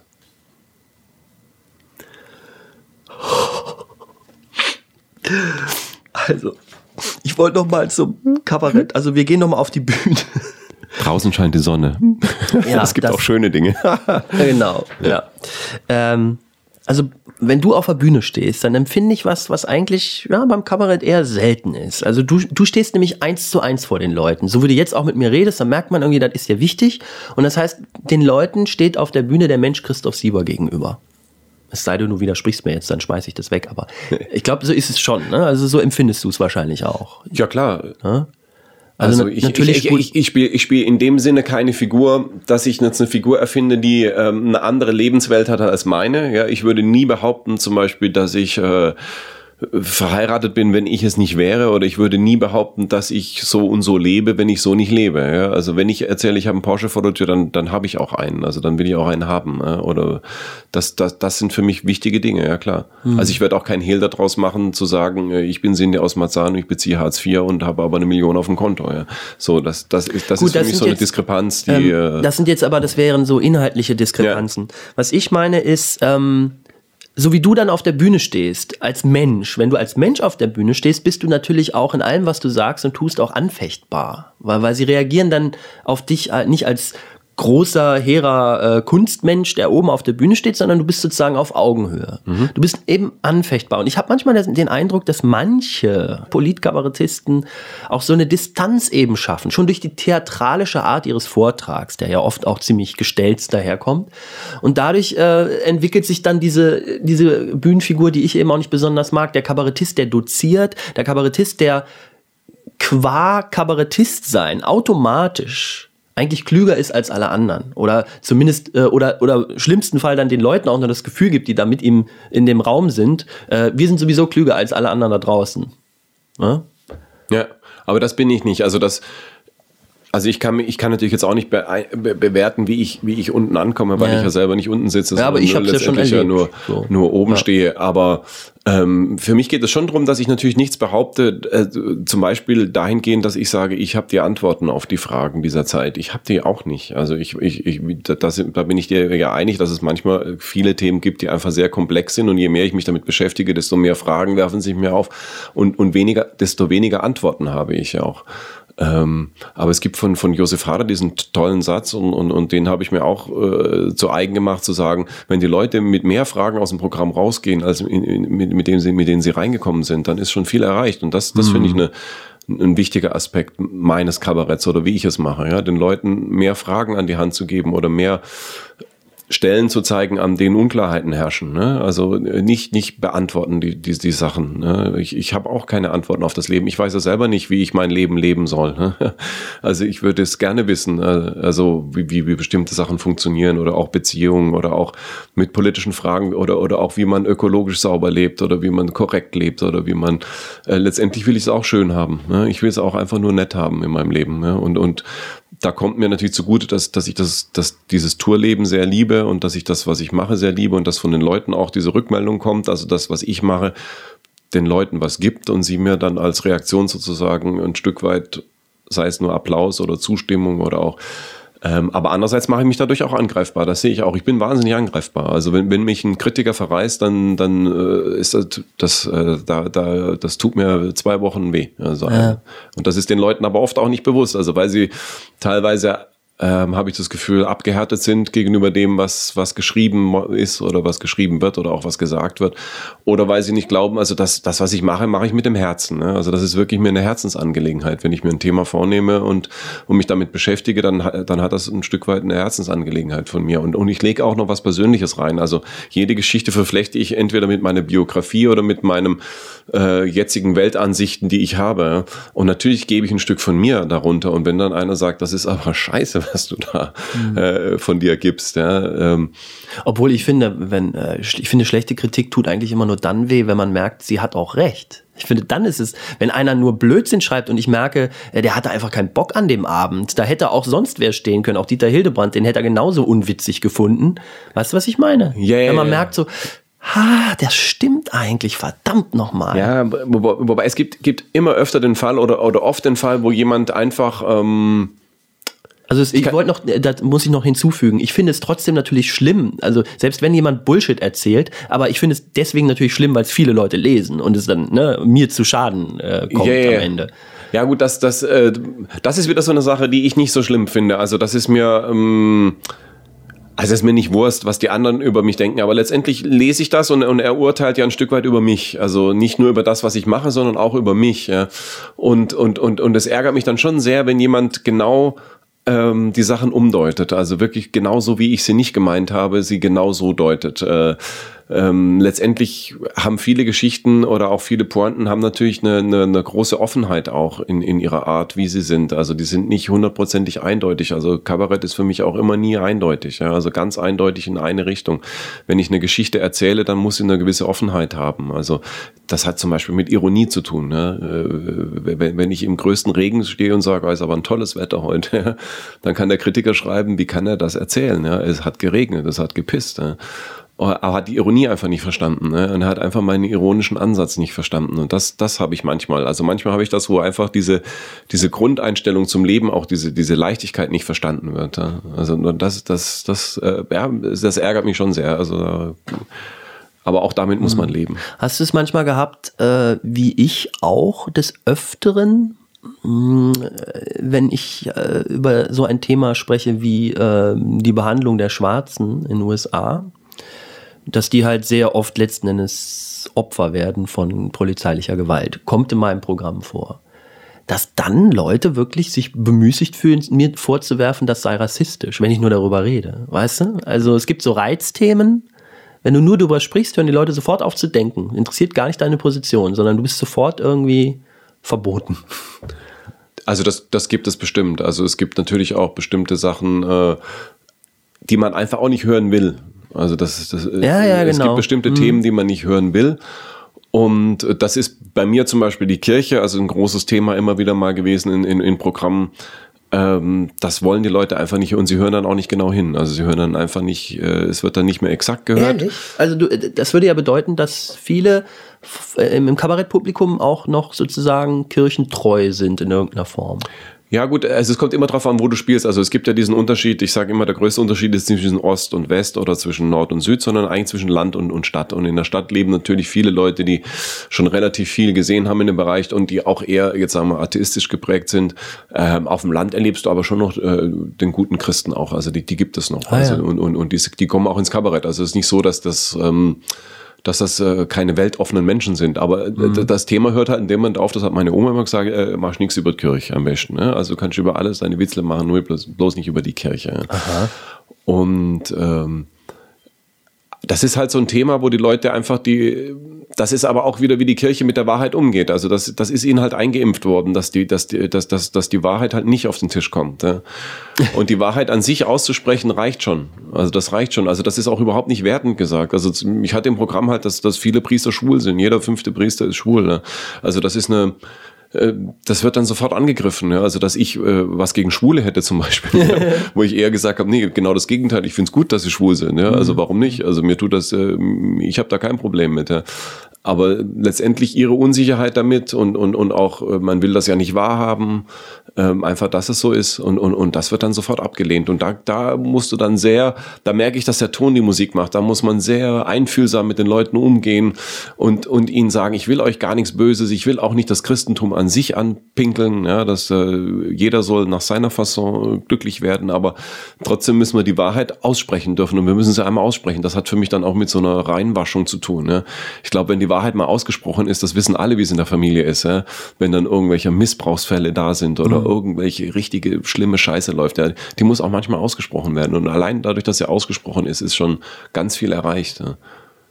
Ja, ich empfehle an dieser Stelle den Film von, ich glaube, es war Ken Loach, äh, äh, Secrets and Lies, Lügen und Geheimnisse. Ganz toller Film, unbedingt gucken. Ja. Äh, ich. Äh, ich meine allgemein, nicht nur an dich, ja, ja. sondern ähm, wenn du die Zeitung liest, ertappst du dich manchmal bei dem Gedanken, oh Mann, wie ekelhaft ist dieser ganze Politzirkus, aber Mist, ich muss zu dem Thema heute Abend eine gute Pointe hinlegen. Ist das nicht manchmal auch ein Nachteil deines Berufs? Mm.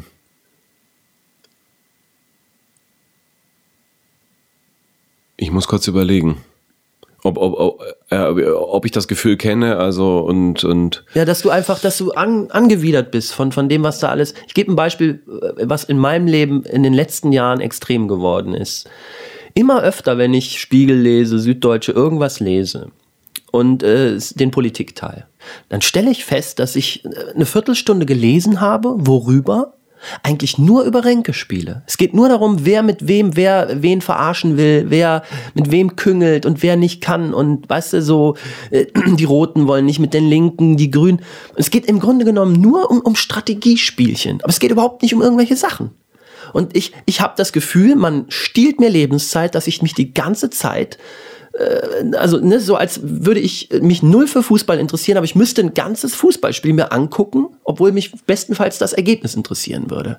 Naja, also äh, das Fußballspiel ist ja noch viel spannender. Ähm, Das Ergebnis steht schon fest und du musst trotzdem das äh, Spiel angucken. Das ist ja das Entscheidende. Ja, Also ja. letztendlich, wir wissen, das Ergebnis steht schon fest und es wird trotzdem noch gespielt. Also das ist dann das Uninteressante sozusagen. Stimmt, ja. Ähm, ja, also letztendlich hat das eher dann mit Desinteresse zu tun, aber das kann ich einfach beiseite legen, das lege ich dann auch beiseite. Also es gibt dann bestimmte Dinge, wo ich einfach denke, darauf habe ich keinen Bock mehr, das interessiert mich nicht mehr ähm, oder nicht mehr. In, in, in, äh, also es ist für mich erschöpfend erzählt.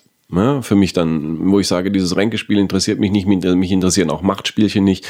Ähm, ich versuche dann dahinter zu gucken. Also dann, das ist aber auch dann wieder eine Frage von Zeit. Also da brauche ich dann einfach Zeit. Also das ist Und dann nicht so eine Abstand, Sagen, wo ich sage, heute Abend mache ich das, ja.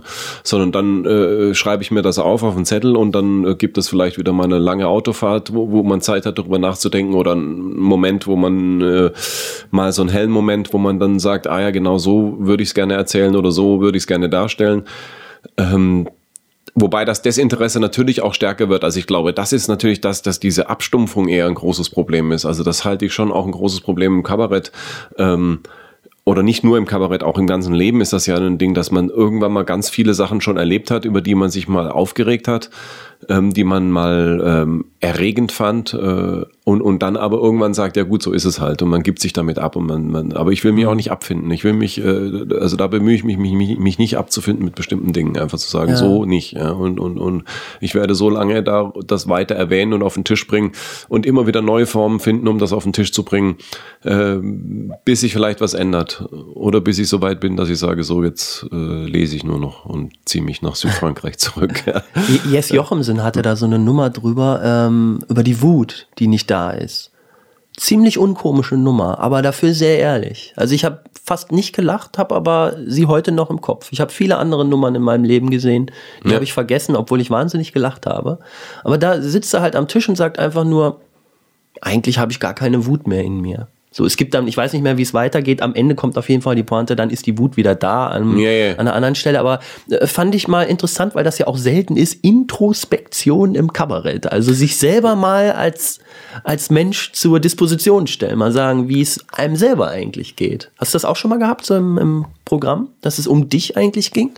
Dass du über dich gesprochen hast? Ja, ja, ja. Also äh, eigentlich geht's immer um mich. Also ja, fast immer. Also es geht, geht letztendlich geht es schon um, um, um die Welt, die ich erlebe und, und an der ich auch äh, ein Stück weit leide oder mich erfreue an dieser Welt. Also ich will ja nicht nur sagen, dass das Leiden das Einzige ist, was, was, was, was äh, es spannend macht für mich.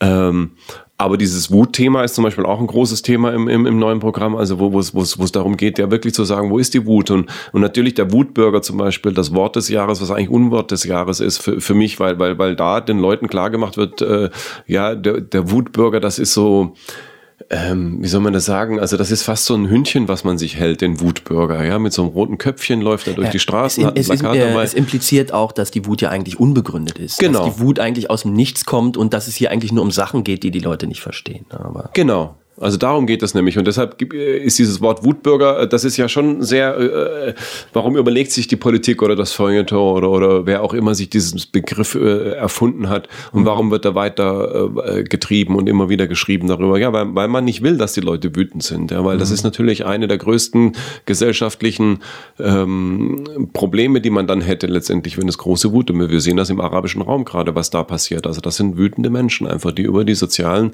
Missstände ähm, und zwar über ein ganz, das fing ja ganz klein an, das war dieser, dieser Gemüsehändler, der, der, dem, dem einfach der Gemüsestand verboten wurde und, und der dann äh, eine Ohrfeige bekommen hat. Ja. Der hat eine Ohrfeige von der Polizistin bekommen, ähm, die ihn das verboten hat, diesen Gemüsestand heute aufzubauen. Und, und das war so eine Sache, dass er darüber so wütend wurde und äh, am Ende dafür äh, auch erschossen wurde, aber letztendlich die Leute das auch so wütend gemacht hat, zu sagen, so geht man mit uns um. Ja. So kann man mit uns nicht umgehen. Man, also das ist das Mindeste, was man uns möglich, die Möglichkeit des Lebens geben muss, nämlich zu Handel zu treiben und, und, und, und frei zu leben und, und, und, und zu sagen dürfen, was wir wollen. Ne? Ähm, und natürlich ernst genommen zu werden. Ich glaube, die wollen, Leute wollen einfach auch ernst genommen werden in, in all ihren Nöten und in allem, was sie sagen. Und das ist natürlich dann wieder schwierig geworden. Natürlich, es gibt auch viele Deppen in dieser Gesellschaft, wo ich sage, zum Glück werden nicht alle ernst genommen. das ist, äh, da sehen wir wieder das Gegenteil. Da ist der Kabarettist dann schon wieder, der jetzt wieder weiterarbeitet und sagt, ja, zum Glück werden nicht alle ernst genommen. ähm, aber das, das ist schon eine Grundsache, die ich, die ich wichtig finde. Und ich glaube, natürlich habe hab, hab ich auch eine Wut in mir. Also ich habe gerade das Buch von Stefan Hessel äh, gelesen Empört hier, das ist euch. die Empörung oder empört euch. Und das hat mir absolut aus der Seele gesprochen. Ne? Das sind 20 Seiten oder 25, das ist ja gar nicht viel, aber ich kann das nur den Leuten empfehlen. Lest dieses Buch. Ja? Das kostet 2,99 Euro. Äh, Es ist eine Investition in die Zukunft. Ne? Das ist eine absolute Investition. Ne? Also wo ich sage, äh, ja, die, wenn wir die Empörung vergessen, also und er beschreibt ja auch sehr schön, dass, dass sie es damals einfacher hatten, weil sie hatten damals die Nazis. Ja, das war ein sehr klarer Gegner, den man hatte, über den man sich empören konnte. Ja? Und heute ist es viel komplizierter. Ja? Wir haben heute das Kapital auf der einen Seite, wir haben große Firmen, wir haben die Politik, wir haben Kleinigkeiten, ja? wir haben jugendliche Schläger auf den Straßen und man weiß gar nicht mehr, worüber soll man sich dann über alles noch empören. Ne? Aber sich zu sagen, aber wir müssen uns trotzdem darüber empören. Also wir müssen diese Wut behalten und wir müssen auch diese, diese, ja, dieses Feuer in uns. Ja? Also wenn das nicht da ist. Ja? Hat er denn in dem Buch auch geschrieben, äh, äh, was er meint, warum diese, diese Wut gerade nicht da ist? Na, er, er sagt halt einfach, dass die Gesellschaft sehr kompliziert geworden ist. Es gibt halt nicht mehr diesen einen großen Gegner, jetzt wie Ja. damals die Nazis zum Beispiel, die, die einfach auch sehr klar sehr viel Scheiß gebaut haben, wo man einfach auch wusste, ähm, ähm, das ist nicht richtig, was da läuft. Und, und das war eine ganz große Sache, die wirklich, also, also wenn du es nicht sehen wolltest, musst du schon sehr blind sein. Ne? Und, und heute ist das schon so ein bisschen anders. Äh, dass, dass wir natürlich in einer Gesellschaft äh, leben, die jetzt ähm, uns natürlich auch im Koma hält auf eine einen Weise. Ja, man, man, man, man, man gibt uns sehr viele Spielzeuge an die Hand. Da- Das ist auf der einen Seite, was ich vorhin schon erwähnt habe, sind technische Spielereien, die man uns an die Hand gibt. Dann gibt man uns ein Unterhaltungsprogramm im Fernsehen, im Radio übrigens auch, ja, oder auch als Podcast gibt man uns auch Unterhaltungsprogramm. ähm, Hauptsache, man ist beschäftigt. Die Menschen haben eine Beschäftigung. Ja? Und sie kommen nicht auf die Idee zu sagen, ach, wie ist, ist das ganze System, was ist eigentlich gut? Ja? Leben wir denn in einer, der, der, der Wohlstand macht auch uns einfach auch äh, gefügig. Ja? Also man, man, der Wohlstand, der dann auch wieder bröckchenweise verteilt wird, der dann auch unter Bedingungen verteilt wird, auch an die Hartz-IV-Empfänger, wird ja auch ein Stück weit rausgegeben. Ihr kriegt die 364 Euro im Monat, aber dafür erwarten wir von euch zum Beispiel, dass ihr verfügbar seid, dass ihr jederzeit bei uns antanzt. Ja. Das ist ja nichts anderes wie im Knast. Ja. Also das sind Leute, die äh, jetzt mit Haftbefehl, äh, die jugendlichen Straftäter, die wir jetzt gerade die Tage wieder haben, die sich alle zwei Tage bei der Polizei melden müssen. Ein Hartz-IV-Empfänger muss nichts anderes machen. Er muss sich immer wieder melden, er muss verfügbar sein, er muss da sein und er muss vor allem, soll vor allem die Klappe halten. Ne. Also, Ja, nun gibt es natürlich, aber du hast recht, diese leistungsbereiten, ähm, ich weiß das von einer Frau, die in den Medien arbeitet, in einer Fernsehfirma, die hat von der Firma ein iPhone geschenkt bekommen, mit dem natürlich auch ganz klar locker impliziert wurde, lass das auch mal bitte immer an. Ja, egal, ob du dein Kind gerade durch den Stadtpark schiebst, du musst mit diesem iPhone, was wir dir geschenkt haben, immer erreichbar sein. ja, ja, ja, klar. Ähm, verstehst du, das ist aber auch so dieses Freiwillige sich in, äh, in diese Gefangenschaft begeben. Also offensichtlich gibt, gibt man den Leuten da immer noch sehr viel dafür, für ihre Freiheit. Ne? Also, Absolut, aber die Freiheit, die natürlich unfrei macht, also die, die natürlich abhängig macht von anderen Dingen jetzt wieder. Also du hast, äh, es reicht ja dann nicht nur ein Handy, sondern es müssen dann drei sein, sonst bist du praktisch nicht am Leben, weil du hast noch ein privates und noch eins für die Familie und eins für äh, die ganz geheimen Anrufe, weiß ich von wem die kommen. Ne? also meinst du jetzt, äh, um das mal, das Ganze so in einem Kreis abzuschließen, ähm, wir merken gerade irgendwie so, die Welt ist eigentlich schon sehr anders als zum Beispiel in der Zeit, als Kabarett entstanden ist. Da hatte man ein klares Feindbild, die Welt war zwar auch schon kompliziert, aber mir hat mal irgendjemand gesagt, um die Jahrhundertwende, also 1900, gehörte die Welt 300 Männern. Ja. Ja, also wirklich 300 Menschen irgendwo auf der Welt besaßen praktisch alles, was wichtig war. Das ist natürlich heute alles viel komplexer, viel komplizierter. Und ähm, meinst du, dass wir auch irgendwann also jetzt mal, wir müssten jetzt 100 Jahre in die Zukunft reisen und uns dann angucken, was für Quellen und Bücher es über Kabarett gibt oder mhm. überhaupt Unterhaltung. Meinst du, dass das auch äh, einen Einfluss hat auf, aufs Kabarett, auf die Unterhaltung als solche? Na klar, also äh, also Veränderung ist ja ein Grundthema, was, wo, wo, wo ich sage, klar muss ich Kabarett auch verändern. Und deshalb sind wir jetzt gerade in dieser Zeit, deshalb gibt es wahrscheinlich diese Diskussion über Kabarett und Comedy, weil sich natürlich das Kabarett auch verändert ja, und, mhm. und natürlich auch die Unterhaltung sich verändert. Äh, die, die, Trotzdem ist natürlich immer noch, da sind wir wieder bei diesem subversiven Gedanken, für mich muss Kabarett immer noch weiterhin subversiv sein. Also, ne, was aber nicht heißt, dass sie nicht unterhaltsam sein soll. Ne? Also mhm. für mich ist Kabarett absolut Unterhaltung. Also ich, letztendlich sage ich immer, die Leute haben eine ganze Woche gearbeitet, kommen am Samstagabend zu mir ins Programm und dann will ich denen doch nicht die Leviten lesen, also was für ein scheiß Leben sie führen und, und, und, und wie, wie manipuliert sie sind. Äh, das will ich ihnen auf der einen Seite schon auch zeigen, auf der anderen Seite will ich ihnen auch natürlich äh, ähm, eine Unterhaltung bieten und natürlich einen Gegenpol zu diesem ganzen Leben, was sie sonst so führen. Ne? Und dann ist natürlich die Grundfrage, mit der wir uns immer wieder beschäftigen müssen, was ist Leben? Ja? Was ist wirklich wichtig im Leben? Also worauf, worauf, worauf kommt es an? Ne? Und da ist für mich, äh, also für mich in der, so wie ich meine Kunst verstehe, natürlich darauf, zumindest die Leute gelegentlich zu stoßen und zu sagen, das ist nicht wichtig. Also das iPhone ist nicht das Wichtigste im Leben, Leute. Ob du das hast oder ob du das nicht hast. Ne? Aber es ist schon verdammt gut. ich besitze gar keins, muss ich dazu sagen. Ja, ich auch nicht, ich auch nicht. Also ich hätte es auch gerne. Aber, aber was Vergleichbares wahrscheinlich. Also ich habe nämlich wirklich nur ein Nokia-Handy, womit du eigentlich nur telefonieren kannst. Nee, ich habe schon eins, wo ich auch ins Internet gehen kann, äh, ganz ja, klar. Aber ja. ich, ich äh, ich kann das auch abstellen. Also mhm. und, und, und viele Leute können das, äh, glaube ich, nicht. Oder ich, ich will ja auch keinem anderen sein Leben nehmen, aber zum, für mich zu entscheiden, zu sagen, ich kann auch auf der Terrasse sitzen in der Sonne ähm, und, und, und das alles aushaben äh, und, und das funktioniert. Und das, das ja. ich habe trotzdem nach einer Stunde nicht das Gefühl, dass das Leben an mir vorbeigegangen ist, sondern eigentlich äh, äh, habe ich sogar das Gefühl, dass es sogar ein bisschen noch mehr vom Leben war als, als äh, in der Stunde vorher, wo ich noch an drei Handys gehangen bin. Ja. Ähm, was war dein erster Auftritt, der wirklich mit Lachen zu tun hatte? Ich weiß meinen noch, aber wie ist es bei dir? Mein erster, der mit Lachen zu tun hatte, das, das äh, weiß ich auch noch. Das war als St. Martin in der St. Martins Aufführung äh, äh, bei, bei, uns unten im Katharinensaal in Niedereschach, also einem kleinen Dorf, wo ich komme. Und ich weiß, dass alle Leute über mich gelacht haben. Ich glaube, es war einfach nur die Stiefel, die viel zu groß waren. Also man, ich, ich musste diesen St. Martin da spielen ich weiß aber auch nicht mal ganz genau warum. Ich weiß nur, dass die Leute wahnsinnig gelacht haben über das, was ich gemacht habe. Es war wirklich unfreiwillig komisch. Aber da bin ich aufgetreten hatte so riesen Stiefel an und, und ich weiß gar nicht, was ich, was ich spielen musste. Und dann später in der Schule, in der Schulaufführung war das auch so. Der Lehrer hatte irgendwie kapiert, wenn der Sieber kommt, dann wird's lustig. Ja. Und dann hatte der mich in diesem Stücken, ich habe nie die Hauptrolle bekommen, ich habe immer 100 andere Rollen bekommen. Immer hinten umgezogen, anderes Ding und kam raus. Letztendlich, wenn er gemerkt hat, die, die, das Stück läuft nicht weiter oder, oder das trägt nicht genug, dann musste ich raus und, und habe dann äh, fünf Sätze gehabt äh, oder, oder sechs. Ich war eigentlich tot, tot unglücklich damit, weil, weil ich hätte auch lieber am liebsten den Tom Sawyer ja, gespielt ja, oder Äh, Romeo oder weiß ich wen. Ähm, aber ich musste dann raus als Köhler oder als äh, Bergbauer oder als irgendwas und habe dann diese fünf Sätze gesagt und dann, wow, jetzt war wieder Stimmung in der Bude und dann ging es wieder weiter im Stück sozusagen. Hm. und das erste Mal, wo du dann wirklich gesagt hast, ich gehe jetzt auf diese Bühne und ich will diese Leute zum Lachen bringen?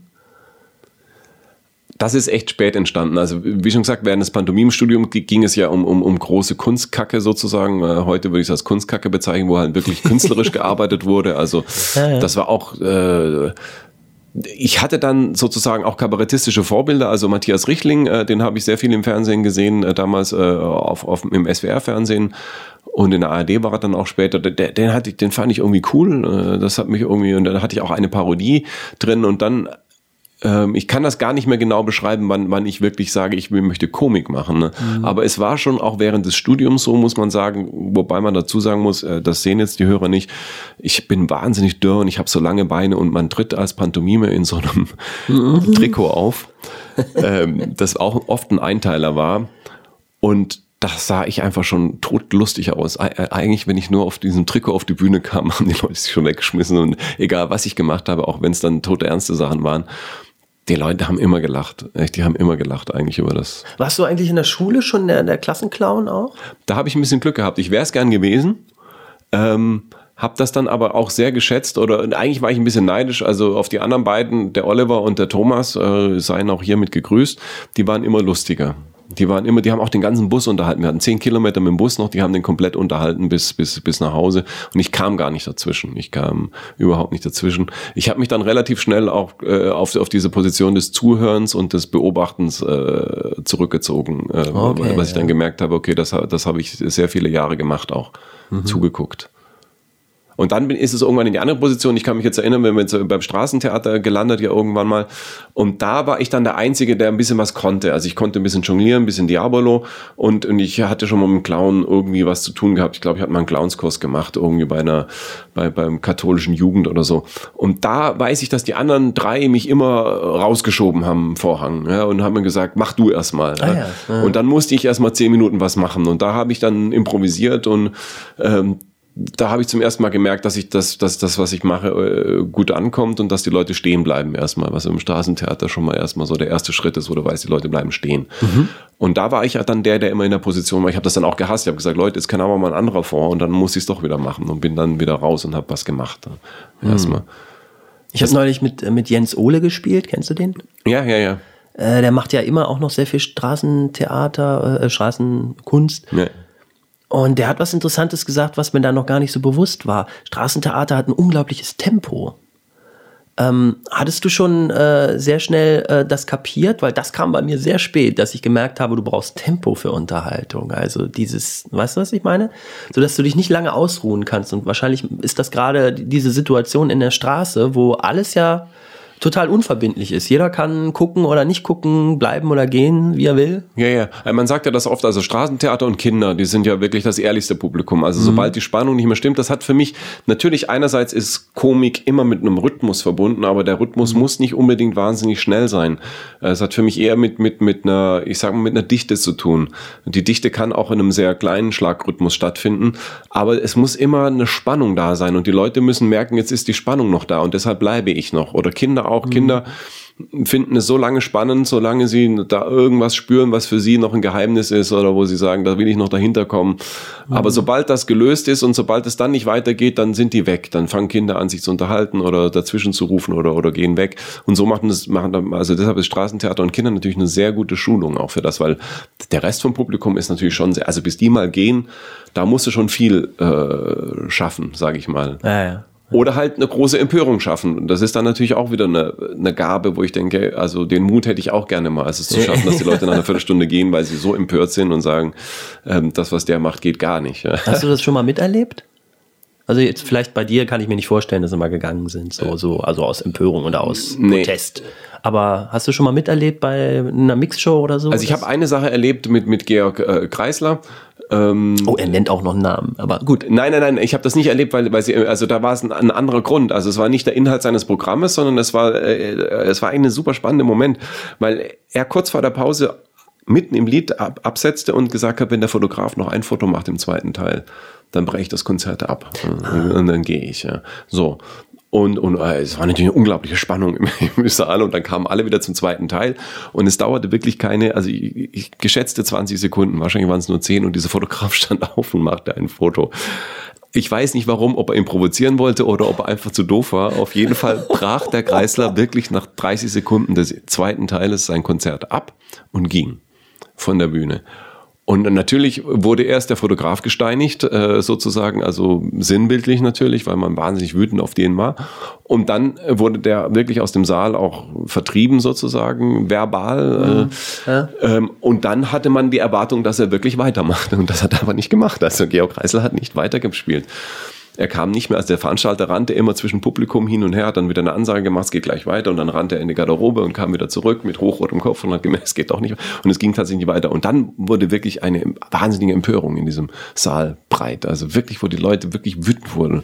Also es war auch im Schwäbischen, wo man Eintritt bezahlt hatte und man hat ja nur, weiß ich damals, 15 Mark oder 20 Mark Eintritt bezahlt und man war ja wahnsinnig aufgebracht für dann wieder mal Geld zurück und dann ging es aber los. Und das, das, hat- da habe ich eigentlich die, die größte Empörung im Publikum jemals erlebt in meinem Leben, wo ich wirklich das Gefühl hatte, boah, jetzt, äh, Ich überlege gerade fieberhaft, wie ich dazu stehen würde, weil ich meine, wenn, wenn der, wenn, wenn ihm zugetragen wird, hör mal zu, wir haben den Fotografen rausgeschmissen, dann ist doch eigentlich die Welt wieder okay. Meinst du, das war auch ein bisschen dievenhaftes Getue? Ich, ich, man weiß ja nie, was im Vorfeld so passiert ist. Also es, äh, Ja, ja. also ich, ich, ich weiß ja auch, dass ich manchmal schon mit einem Hals zum Auftritt anreise, weil mit dem Veranstalter was abgesprochen war, was dann nicht da ist. Zum Beispiel eine gute Tonanlage und dann ist halt doch eine schlechte da und man hat einfach schon äh, kein Vertrauen zu dem Veranstalter. Da, ja und, und, und dann merkt man, jetzt passiert noch sowas. Man hat vielleicht vorher ausgemacht, okay, der darf die ersten zwei Lieder äh, Fotos machen und der macht den ganzen ersten Teil Fotos. Ja. Und das ist einfach so eine, so eine Sache, die dann passiert. ja. Und, und, und ich fand es wahnsinnig konsequent, aber ich fand wirklich diese, diese, das war, fing auch am Anfang mit dem rhythmischen Klatschen an, wo man ihn dann herausfordern wollte, wieder zu kommen. Und wie das, äh, wie dann die ersten Buhrufe kamen und wie dieses, also wirklich, wo du siehst, wie sich ein, ein, ein wirklich ein Mob entwickelt. Also wie das wirklich dann äh, in die andere Richtung äh, sich entwickelt. Also das ist schon spannend. Auf der anderen Seite muss man sagen, ich glaube in Deutschland, also da sind wir wieder in dieser freiheitlichen Gesellschaft, man, man, äh, man kann schon relativ viel sagen auf der Bühne, bevor wirklich dann eine große Empörung stattfindet. Also man hat oft diesen Lacher, dieses Ho, ho, ho, ho, ho, ho, wo jetzt das, das, das deutliche Signal, bei mir ist eine Grenze erreicht von, von dem, was ich als akzeptiere als gagfähig oder als humorfähig oder da, da endet mein Humor. Ja, jetzt ist der Bereich, äh, in diesem roten Bereich sind wir jetzt gekommen. Da finde ich es nicht mehr lustig. Ja. Ähm, aber da müsstest du schon sehr lange drüber latschen über diese Grenze. Und das finde ich aber auch nicht mein Stil. Also da gibt es bestimmt andere, die vielleicht so einen Stil haben, die da, die da Grenzen überschreiten wollen. Ähm, das, äh, ich will den Leuten ja schon wehtun, aber ich will ihnen nicht, jetzt nicht ständig auf der Seele rumtrampeln. Ne? Also ich, ich weiß ja auch, dass, dass das wehtut. Ja. es ist, glaube ich, eigentlich selten, dass ein Komiker dann so hart wird, weil das passt eigentlich nicht zu dem Charakter dessen, der Menschen unterhalten will, also auch von denen geliebt werden will. Was es ist eigentlich nicht logisch, dass jemand den Leuten dann Okay. ständig was vor die Füße wirft, was ihnen eigentlich vollkommen zuwider ist. Ja, und natürlich, also zum Beispiel, zumindest das, wie ich es mache, lebt natürlich auch von einer gewissen Leichtigkeit. Ja, also, äh, also ich nehme das Leben auch relativ leicht. Also für mich ist das hat, hat das keine große Schwere. Ja. Und, und, und eine Provokation dann in dem Sinne so weiterzutreiben, das hat ja dann auch eine eine Schwere auch dessen, also vor allem würde ich mich immer fragen, warum mache ich das? Also wenn ich eine Provokation mache, dann setze ich ja einen gezielten Nadelstich äh, dahin, um, um was zu wecken sozusagen, äh, um, um, um auch eine Empörung vielleicht zu wecken, aber dann mit dieser Empörung wieder weiterzuarbeiten und sie wieder aufzufangen, ja, und sie natürlich dann wieder in was anderes umzuwandeln, vielleicht in, in, in natürlich vielleicht in eine Komik im Optimalfall, ne?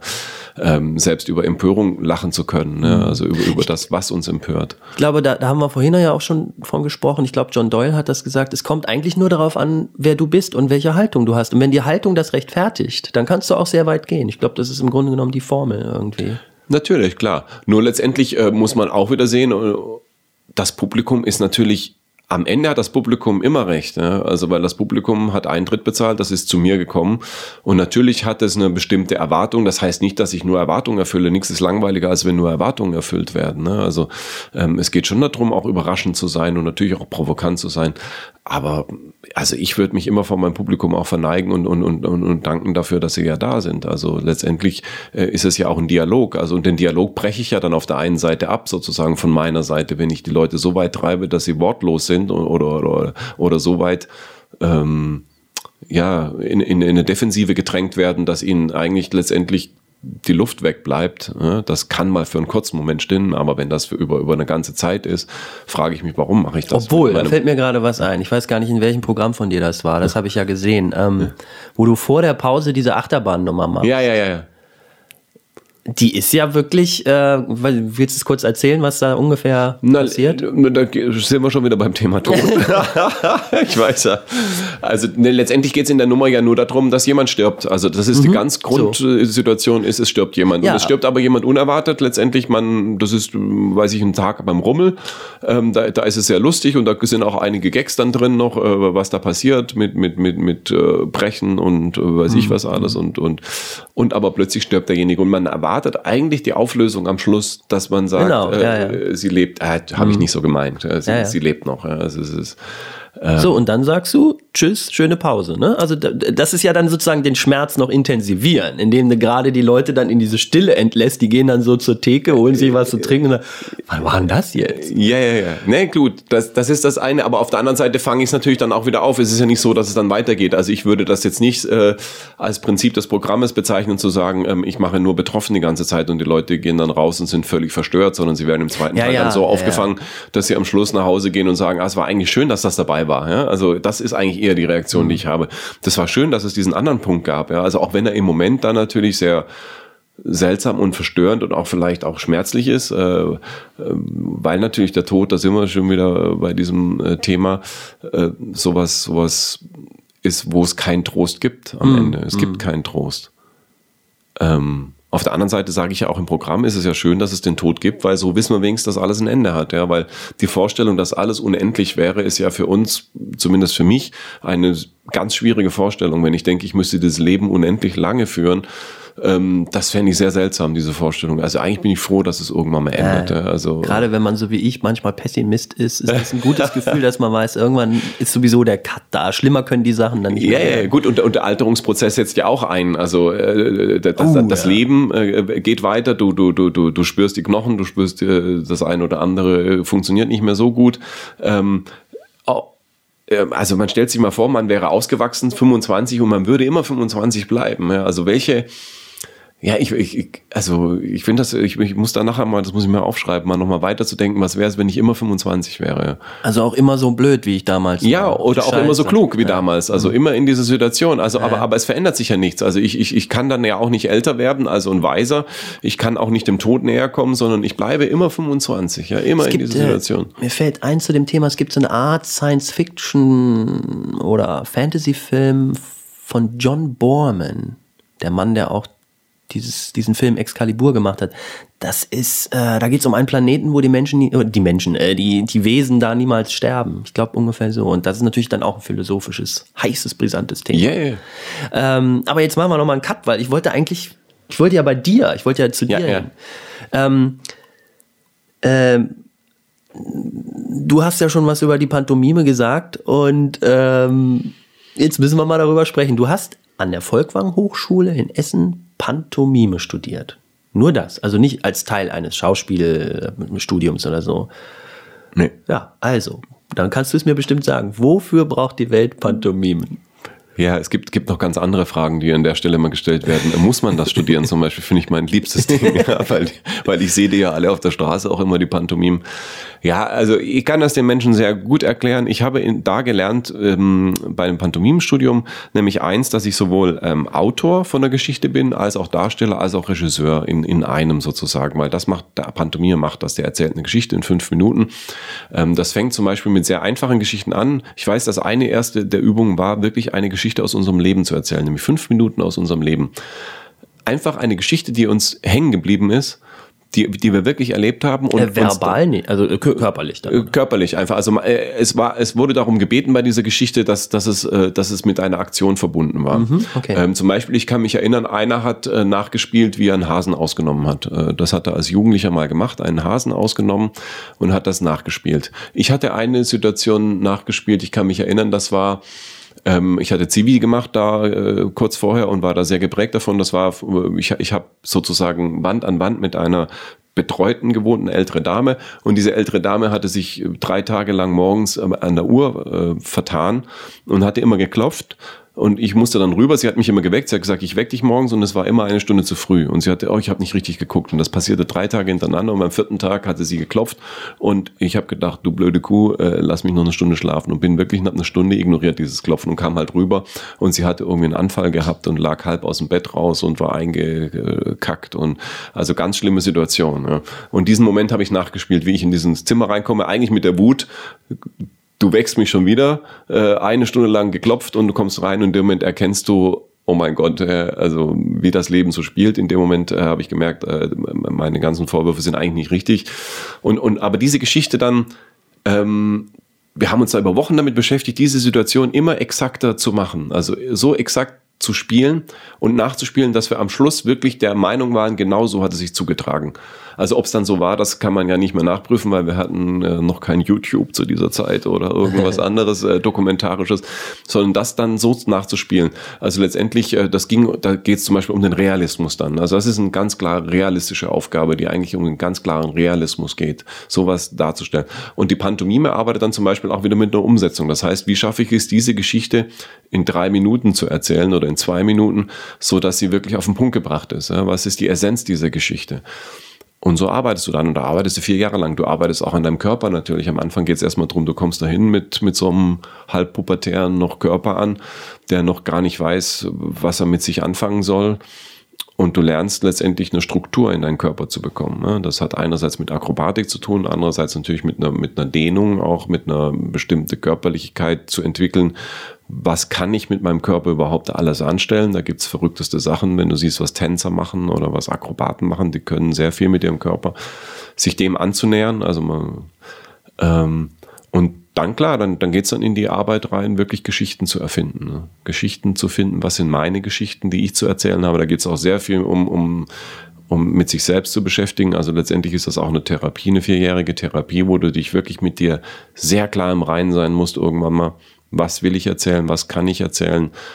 Ähm, anders wie der Schauspieler, also den ich da, die Leute, die ich da erlebt habe, immer sehr viel sich mit, mit Autoren beschäftigen. Also was will mir damit der Autor sagen? Ne? Was, welche Geschichte erzählt er? Die Geschichten, die natürlich oft sehr weit weg sind von uns, die man dann wieder zu sich herholen muss und zu gucken, was hat diese Geschichte mit mir zu tun. Ich nehme direkt eine Geschichte, die ich schon habe, die von aus mir, in mir existiert. Ähm, und die dann auf die Bühne zu bringen. Und das war aber erstmal pantomimisch. Ich habe vier Jahre lang pantomimisch gearbeitet, rein ohne ein Wort. Und dann bin ich äh, zum Kabarett gegangen. Warum? Ähm, weil die Pantomime poetisch ist. Also die Pantomime hat, äh, hat eine rein poetische Ebene. Sie kann ganz schwer politisch sein, sie kann ganz schwer konkret, äh, sie ist, ist immer sicher? abstrakt. Ich kann ja. mich erinnern, ich weiß nicht, ob das jetzt der berühmte, äh, wie heißt er, Marceau, ja, ja. Marcel Marceau war. Ähm, aber jetzt, wo wir auch gerade 25 Jahre Tschernobyl haben, da, ich kann das, das muss ja so lange her sein, ja, ja. 25 Jahre, weil das aus der Zeit war. Und zwar war dann Pantomime, der dann halt äh, der hat ein imaginiertes Kind irgendwie gehabt, dem er den Kopf gestreichelt hat und dann nach, nach und nach hat er gemerkt, er kann dem die Haare auszupfen. Das war, das war ein furchtbares, sehr poetisches, ganz furchtbares Bild, was aber unglaublich hart auch war. Und deswegen ja, ja. weiß ich es heute noch. Stell dir mal vor. Ne? Ja, ja, ja, aber es ist poetisch. Also das ist, der, das ist die, die Poesie der Pantomime. Also die, aber die deswegen wollte ich sagen, das ist natürlich in dem Sinne hochpolitisch. Absolut, ja? das, so. will ich, das, das will ich nicht sagen, also dass, dass das nicht hochpolitisch sein kann. Nur natürlich ähm, Erstes Mal äh, hat es einen rein praktischen Grund, weil so eine Szene zu, zu erarbeiten und zu spielen, das dauert Wochen, Monate. Echt? Ja, das dauert sehr, sehr lange, bis du das auf dem Punkt, auf dem Niveau hast. Während ich jetzt zum Beispiel im Kabarett natürlich auch tagesaktuell sein kann und auch will. Das heißt, was morgens im mhm. Radio mhm. ist oder was ich morgens in der Zeitung lese, kann abends auf der Bühne mhm. stattfinden. Das kannst du mit keiner anderen Kunst so schnell erarbeiten. Und natürlich kommt die Freiheit des, des Individuums dazu. Das heißt, ich arbeite allein, ich habe kein Ensemble, äh, keine Theatergruppe, mit der ich das jetzt absprechen muss, noch stundenlang, ob mhm. das jetzt so genehm ist, wenn ich den Satz so verändere, sondern ich verändere ihn einfach. Und dann ist letztendlich wieder das Publikum für mich der Entscheidungsträger, ob der Satz so stimmt oder ob er nicht stimmt. Also ob er, äh, ob er, ob er eine Brisanz hat oder nicht. Und, und so bin ich dann zum Kabarett letztendlich gekommen. Also das hat Hast auch bestimmt mit meiner ja, politischen Interesse zu tun. Also, also das war immer da schon. Du, du warst ja, das kam dann. Also das, äh, also ich würde nicht sagen, dass ich als Kabarettist geboren worden bin. Mhm, also mein ja. Vater ist Politiker, also deshalb ist da bestimmt schon ein bisschen was in die Wiege gelegt worden, von dem, dass das natürlich ein, dass Politik eine Rolle gespielt hat in meinem Leben, also auch eine sehr private Rolle gespielt hat. Also weil ich weiß, wie es ist als äh, Kind eines Politikers. Äh, äh, das war zu leben. Bürgermeister? Oder? Bürgermeister, mein Vater war Bürgermeister, ja. aber hauptberuflicher mhm. Bürgermeister. Also äh, okay. der hat äh, konkrete Kommunalpolitik gemacht sozusagen. Mhm. Ne? Aber ähm, ich überlege jetzt gerade so, du, du machst jetzt vier Jahre Pantomime. Hast du irgendwie so vom Selbstbild her irgendwann wirklich mal gedacht, so ich bin ein Pantomime und ich werde das auch durchziehen in meinem Leben? Oder war sehr schnell klar, ich mache das jetzt hier, aber eigentlich ist das sinnlos und ich muss irgendwie zwar auf die Bühne, aber ich weiß noch nicht wie. Ja, ja, also mein, ähm, ich glaube, wenn man in der Situation ist, ist, ist einem schon vieles sehr unbewusst oder zumindest glaube ich, dass es bei mir auch so ist. Ich habe das damals auch nicht gemacht, weil ich wusste, ich will eine Künstlerkarriere anstreben oder so. Ja? Also ich komme aus einem ganz bürgerlichen Haushaltbuch. Ja, aber du, wenn, wenn du sagst, ich will Pantomime, das ist ja, also äh, ich finde, äh, extremer geht's nicht mehr. Ich weiß nicht, wie sind denn deine Yeah. Eltern überhaupt damit umgegangen? Na, Riesenbegeisterung natürlich zu Hause. Ja. da wurde erstmal äh, gefeiert, drei Tage. Ja, aber du kannst jetzt mir nicht erzählen, dass du nicht künstlerisch werden wolltest, wenn man das auch noch studiert, wenn man sich da Ja, bewirbt. Ich, ich- denke mal, dass das auch nicht so einfach war zu sagen, hallo, Volkwang, nehmt mich. So. Ja, ja, ja, aber es war einfach so, dass ich, dass ich äh, äh, nichts anderes hat mich, hat mich äh, jetzt interessiert oder hat mich jetzt so ähm, erotisiert, dass ich sage, das mache ich jetzt. Ja, also es, es hätte auch sein können. Also ich, ich habe mir das manchmal schon auch überlegt, was passiert wäre, wenn ich an der Volkwang nicht genommen worden wäre. Ja? Also erstes Mal hätte ich keine Möglichkeit gehabt, woanders Pantomime zu studieren, äh, weil das alles Privatschulen sind. In Paris ist eine Privatschule, in ähm, äh, Scuola Teatro Dimitri, in, in, in der Schweiz war ich auch, also habe die Aufnahmeprüfung da auch gemacht, aber es ist wahnsinnig teuer, ich hätte mir das einfach nicht leisten können, ne? das muss man sagen. Also ich, ich, zumindest weiß ich nicht, wie ich es mir hätte leisten können. Und dann hätte ich vielleicht auch wirklich was anderes gemacht. Also das äh, äh, Gab es da irgendwas, was in na, ich, ich Betracht habe gekommen ich hab war? Zivildienst gemacht und, es- äh, und es hatte mich schon interessiert. Ich hatte andere, gut, ich muss noch eins sagen, ich hatte noch ein zweites künstlerisches Standbein. Ich habe fotografiert zu der Zeit und hatte eine Mappe schon halb fertig zumindest, die ich dann Ah, eingereicht okay. hätte irgendwo. Aber auch was Künstlerisches. Ja, ja. ja. Auf der anderen Seite auch wirklich dieser pflegische Bereich. Ähm, ich bin, ich habe während des Zivildienstes tolle Erfahrungen gemacht und ich bin da auch, ähm, habe da eine super Rückmeldung gekriegt von den Leuten, zu, äh, also die mir gesagt haben, ah, das ist ähm, toll, wie du das machst einfach. Und das ist einfach schön, also in dem Moment zu merken, dass man konkret was kann. ne? Also, Damals hat man das ja auch noch richtig lange gemacht. Das können sich die Ja, ja, jungen Menschen Jahre. heute gar nicht Nee, vorstellen. Hast war- du die zwei Jahre Ich habe zwei Jahre durchgemacht. Ich war zweieinhalb Jahre Ja. sogar da. Ich habe äh, noch ein halbes Jahr so gearbeitet dann danach. Wir sind ja derselbe Jahrgang. Ich bin ja auch Jahrgang, also 89, Abi 89. Ja. Und, äh, aber ja, das stimmt. Das müssen wir heute nochmal sagen. Ja, ja, ja. 24 Monate. Sowas gab es eigentlich nur noch in Russland, äh, äh, in der Sowjetunion beim Militärdienst. So, ne? Geil. Das, wollt, das ist natürlich wichtig, glaube ich, auch äh, zum Verständnis deiner, deiner, deiner Entwicklung da. Du hast natürlich in 24 Monaten hast du einen ganz anderen Eindruck auch von diesem Job wahrscheinlich, als wenn man heute mal kurz sechs Monate irgendwo reinguckt und dann schon wieder was anderes Ja, macht. auf jeden Fall. Also man hat da schon eine, eine, eine, eine, eine, Tiefe auch. Also man, man, man, man, man kann schon auch, man hat auch Leute beobachtet. Also man hat, ich habe auch Leute sterben sehen oder ich war dabei, also die einfach, die ich betreut habe und die in den zwei Jahren gestorben dieses Thema, aber egal. Ja, ach Mist. ja. Aber es Ähm, passt, ja, du hast recht. Ja, ja, ja. Aber- Ähm, und, und natürlich habe ich da auch schon Leute erlebt, die mit großem Leid sehr humorvoll umgegangen sind. Also ich das war eigentlich meine ersten Kabarettauftritte waren da während des Zivilinstanz, äh, also die irgendwie in einer Form kabarettistisch waren, dass ich wirklich, die, wir haben die nachgespielt damals. Ich weiß, wir haben uns in den Rollstuhl gesetzt und haben abends bunte Abende gemacht sozusagen, wo dann die Figuren, oder ich war auch mal der Doktor, ich weiß gar nicht, wie der hieß. Also ich weiß, dass ich als Doktor auch aufgetreten bin da, also der, der dann äh, den Leuten Diagnosen gestellt hat, die halt Mhm. alle völlig absurd waren und Ja. die alle sehr lustig fanden. Ähm, Dr. Bergmann, genau, Dr. Bergmann. Ähm, und, und so ist man da aufgetreten. Und, und, und da habe ich aber zum ersten Mal gemerkt, dass mir das Spaß macht, glaube ich. Also dass dieses, dieses mm, Persiflieren von bestimmten Situationen, auch auf die Spitze treiben ähm, von Figuren. Und dass die Leute das auch lustig finden. Also das kommt ja immer noch dazu. Also das ist also eine der ersten Erfahrungen, die man ja sehr spannend findet oder mit der man dann auch wahrscheinlich dann erstmal überrascht ist, dass Leute das lustig finden, was man macht. Also weil man ja nichts anderes macht als das, was man vorher beobachtet hat und, und uns vielleicht etwas überhöht, aber Ja. nichts anderes gemacht. Ich habe nichts groß erfunden jetzt, dass ich wirklich der große Erfinder bin. Ja, und so hat sich das dann ergeben, ja. Also und dann, wie Wenn schon man- gesagt, ja. wenn die Volkwang Hochschule nicht gewesen wäre, weiß ich nicht, ob ich dann was anderes gemacht hätte, ganz klar. Also Ja, kann, auch, kann auch gut sein. Äh, gehen wir nochmal genau an den Punkt. So, du hast jetzt vier Jahre da an der Volkwang äh, rumexperimentiert mit dir, deinem Körper und anderen Körpern und Menschen. Ähm, und du hast jetzt dein, was hast denn du, Diplom bekommen? Es ist heute ist ein Diplomstudiengang. Damals war es nur eine künstlerische Abschlussprüfung. Also du machst eine künstlerische Abschlussprüfung und wenn du die bestehst, kriegst du eine Urkunde und die, die So. habe ich gekriegt. Die Urkunde hast du jetzt, Ja. die heftest du ab und dann sitzt du da, weiß ich nicht, auf irgendeiner Bank und denkst, ja, und was jetzt? Ich meine, wie, wie, was war in dem Moment dein, dein Begehren oder dein Empfinden? So? Ja, ja. Also das, das ist eigentlich das, also eigentlich bewundere ich mich für damals, also wenn ich, wenn ich heute meine heutige Situation sehe und die damalige, man hatte ja nix. Also man muss wirklich sagen, man hat keinen Agent, man hat keine Bühne, die einen will. Also Hab, haben die denn nicht so, also das Extremste ist so die Filmhochschule. Wenn du an der Filmhochschule bist, wirst du nachher nicht arbeitslos, weil in dem Moment, wo du genommen wirst, bist du eigentlich in einer, in einer Talentmaschinerie drin, die dann die Talente an die Industrie weiterverteilt. Ja. Das ist ja das Prinzip so, auch bei Fachhochschulen so. Äh, haben die euch nicht gesagt, ja, äh, Herr Sieber oder Christoph, du bist gut, äh, ich werde dich da mal empfehlen bei dem Varieté oder keine Ahnung.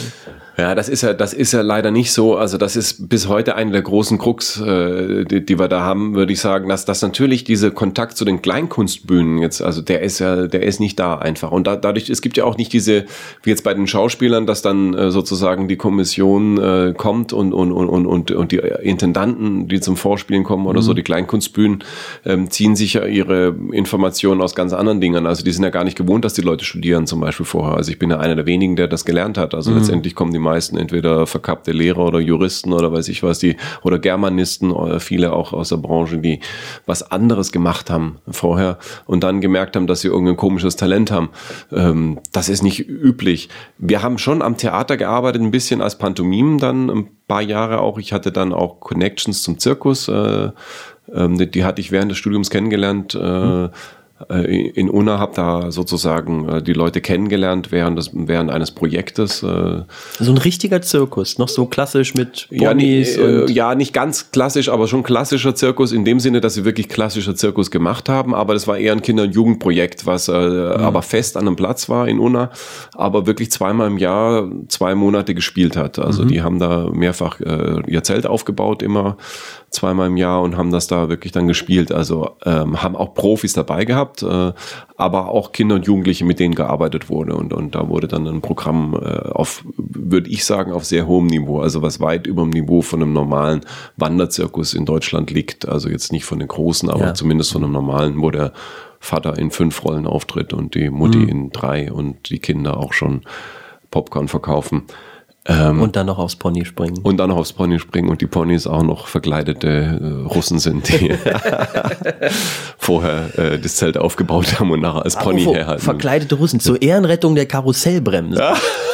Ich habe neulich gelesen, ähm, Vorsicht, wenn du irgendwie wieder die, die Jungs siehst, die den Autoscooter gerade aufbauen in der Kirmes deiner Heimatstadt. Es könnte sein, dass du mit ihnen über Kunstgeschichte äh, äh, diskutieren kannst, denn äh, mittlerweile sind da sehr viele rumänische Studenten, die sich da richtig viel Geld verdienen. Ja. Die sind dann ein halbes Jahr hier in Deutschland äh, machen diese ganzen klassischen Jobs, aber es sind halt jetzt keine äh, Uwes mit, mit äh, Haken, Nee. Tattoo äh, und Fuchsschwanz, äh, sondern das sind teilweise also ernstzunehmende Mitmenschen. So Ja, wollte ja. ich nur mal, fiel mir gerade ein. Nee, nee, nee. Aber das habe ich auch gemacht, zum Beispiel Zirkus dann, also dieses Zirkuszelt aufbauen und richtig mit Hammer und, und, und also, äh, ja, ja, ja, also das war schon ähm, vier, fünf Tage harte Arbeit. Wir haben das wirklich zu viert aufgebaut, ein, ein, ein Viermaster. Wer sich da auskennt, weiß, was das wirklich heißt, zu viert den aufzubauen.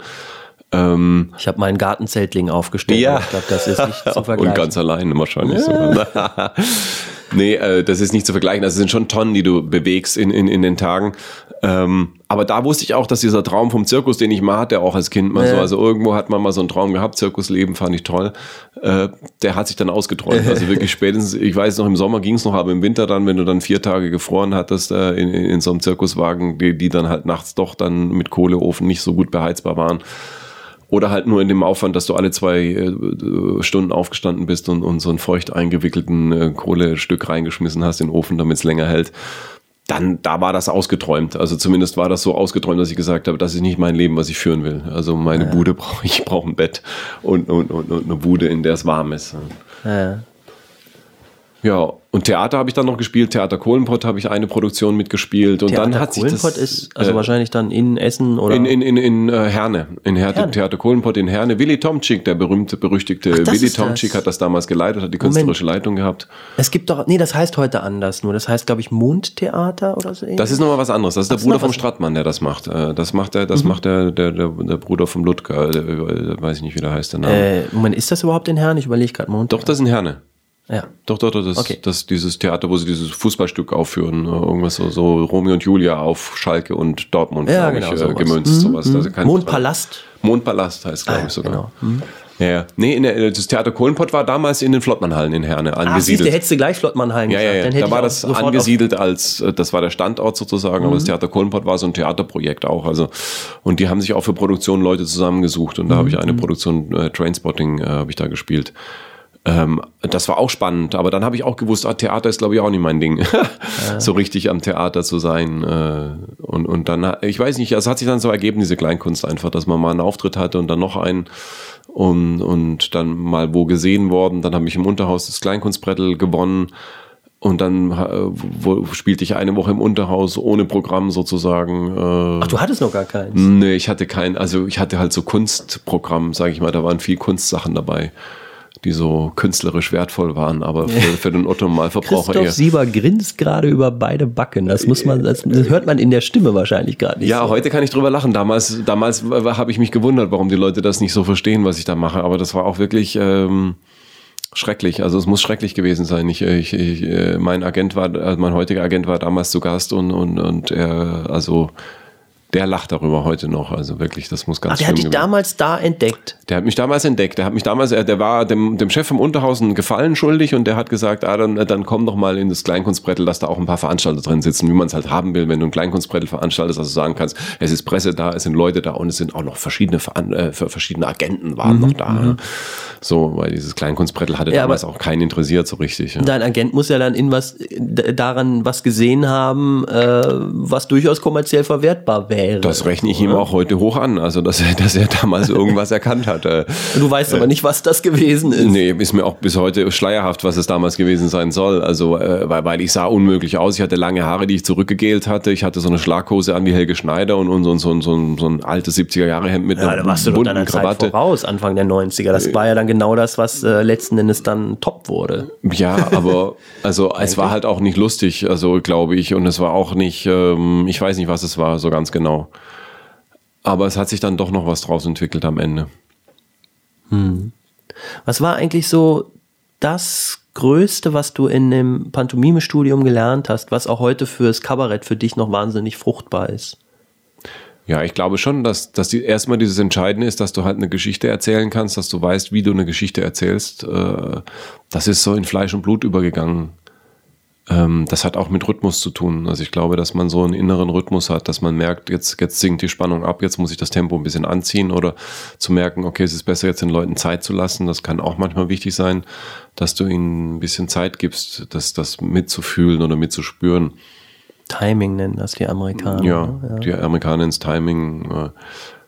Äh, ja, ich glaube, das ist so das Entscheidende, würde ich sagen. Also das ist das Entscheidende. Und natürlich, dass du private Geschichten, die du privat erlebt hast oder die dich privat betreffen, die dich in irgendeiner Form, äh, die du erlebt hast, dann sozusagen so zu öffnen, dass jeder was damit anfangen kann. Also dass es sozusagen eine universelle Geschichte wird, ne, im Optimalfall. Ne? Also das klingt natürlich nicht immer, aber manchmal gelingt es einem dann doch, dass man so eine universelle Geschichte da, da, da, daraus macht.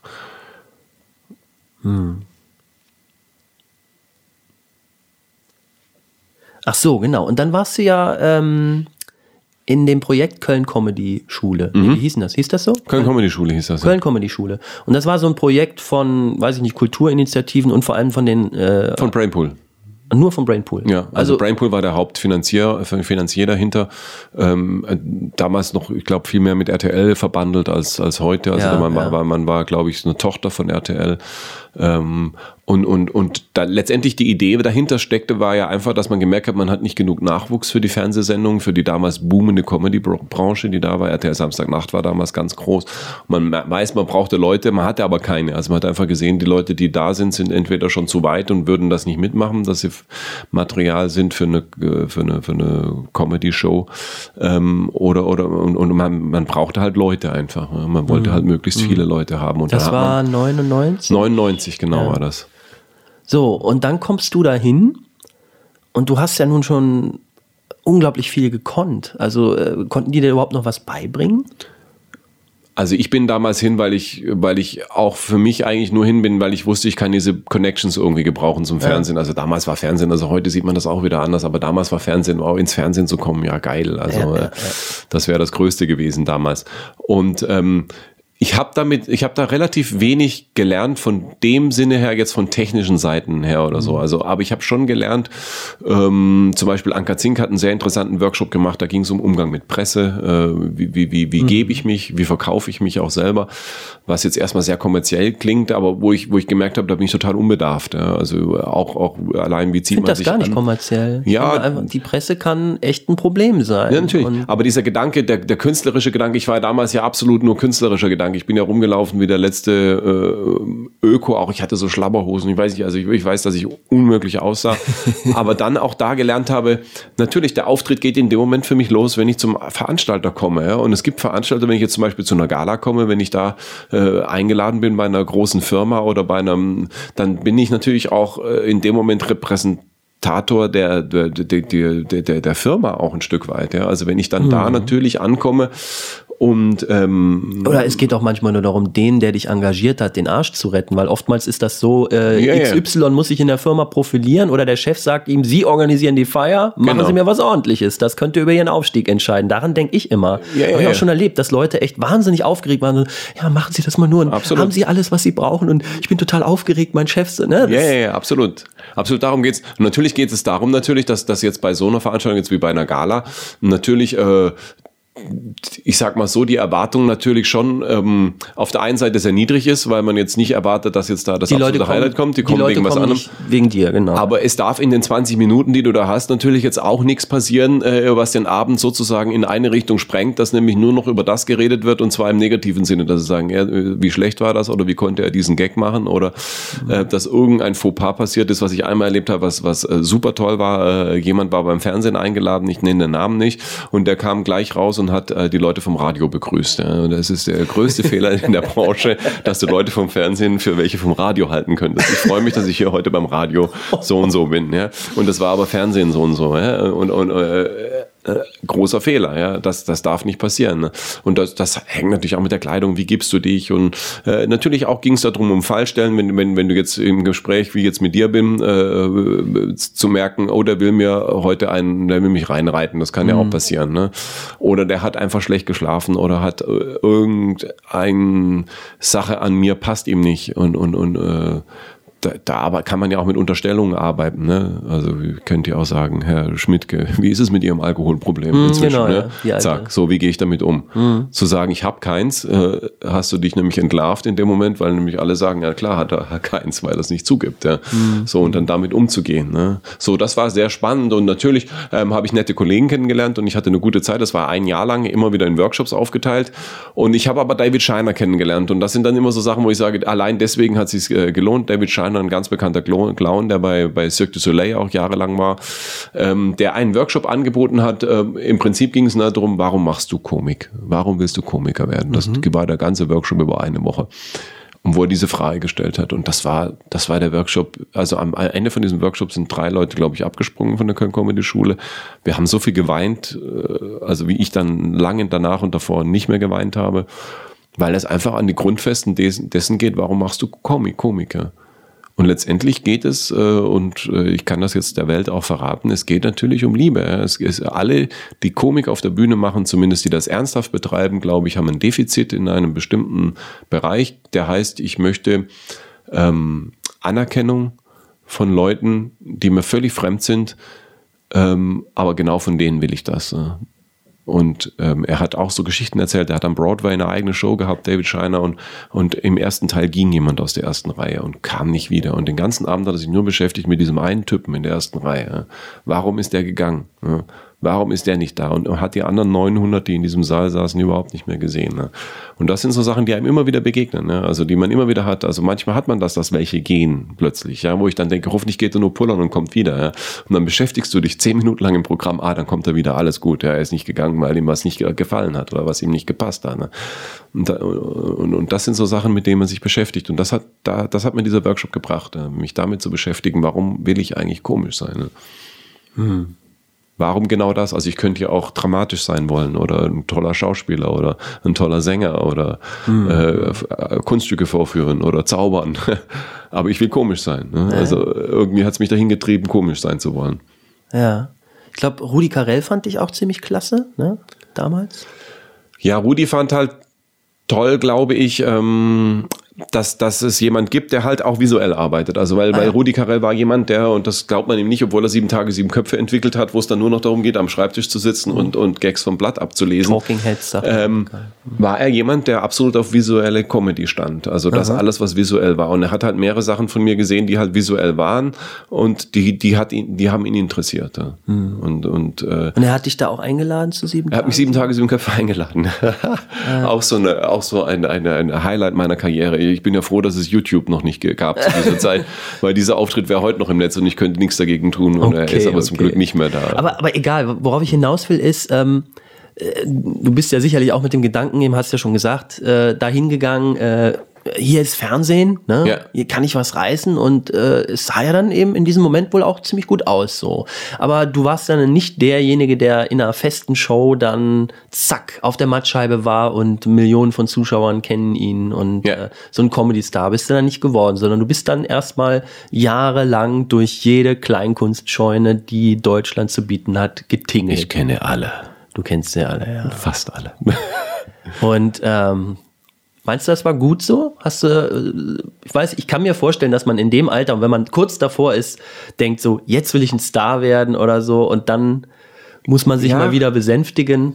Ich habe schon immer ein ambivalentes Verhältnis zum Star sein. Also ähm, das liegt einerseits damit zusammen, dass ich privat wirklich auch schon anders bin als auf der Bühne. Also ich, ich auf der Bühne öffne ich mich sehr stark und, und, und, und gebe alles auch und, und, und will auch komisch sein.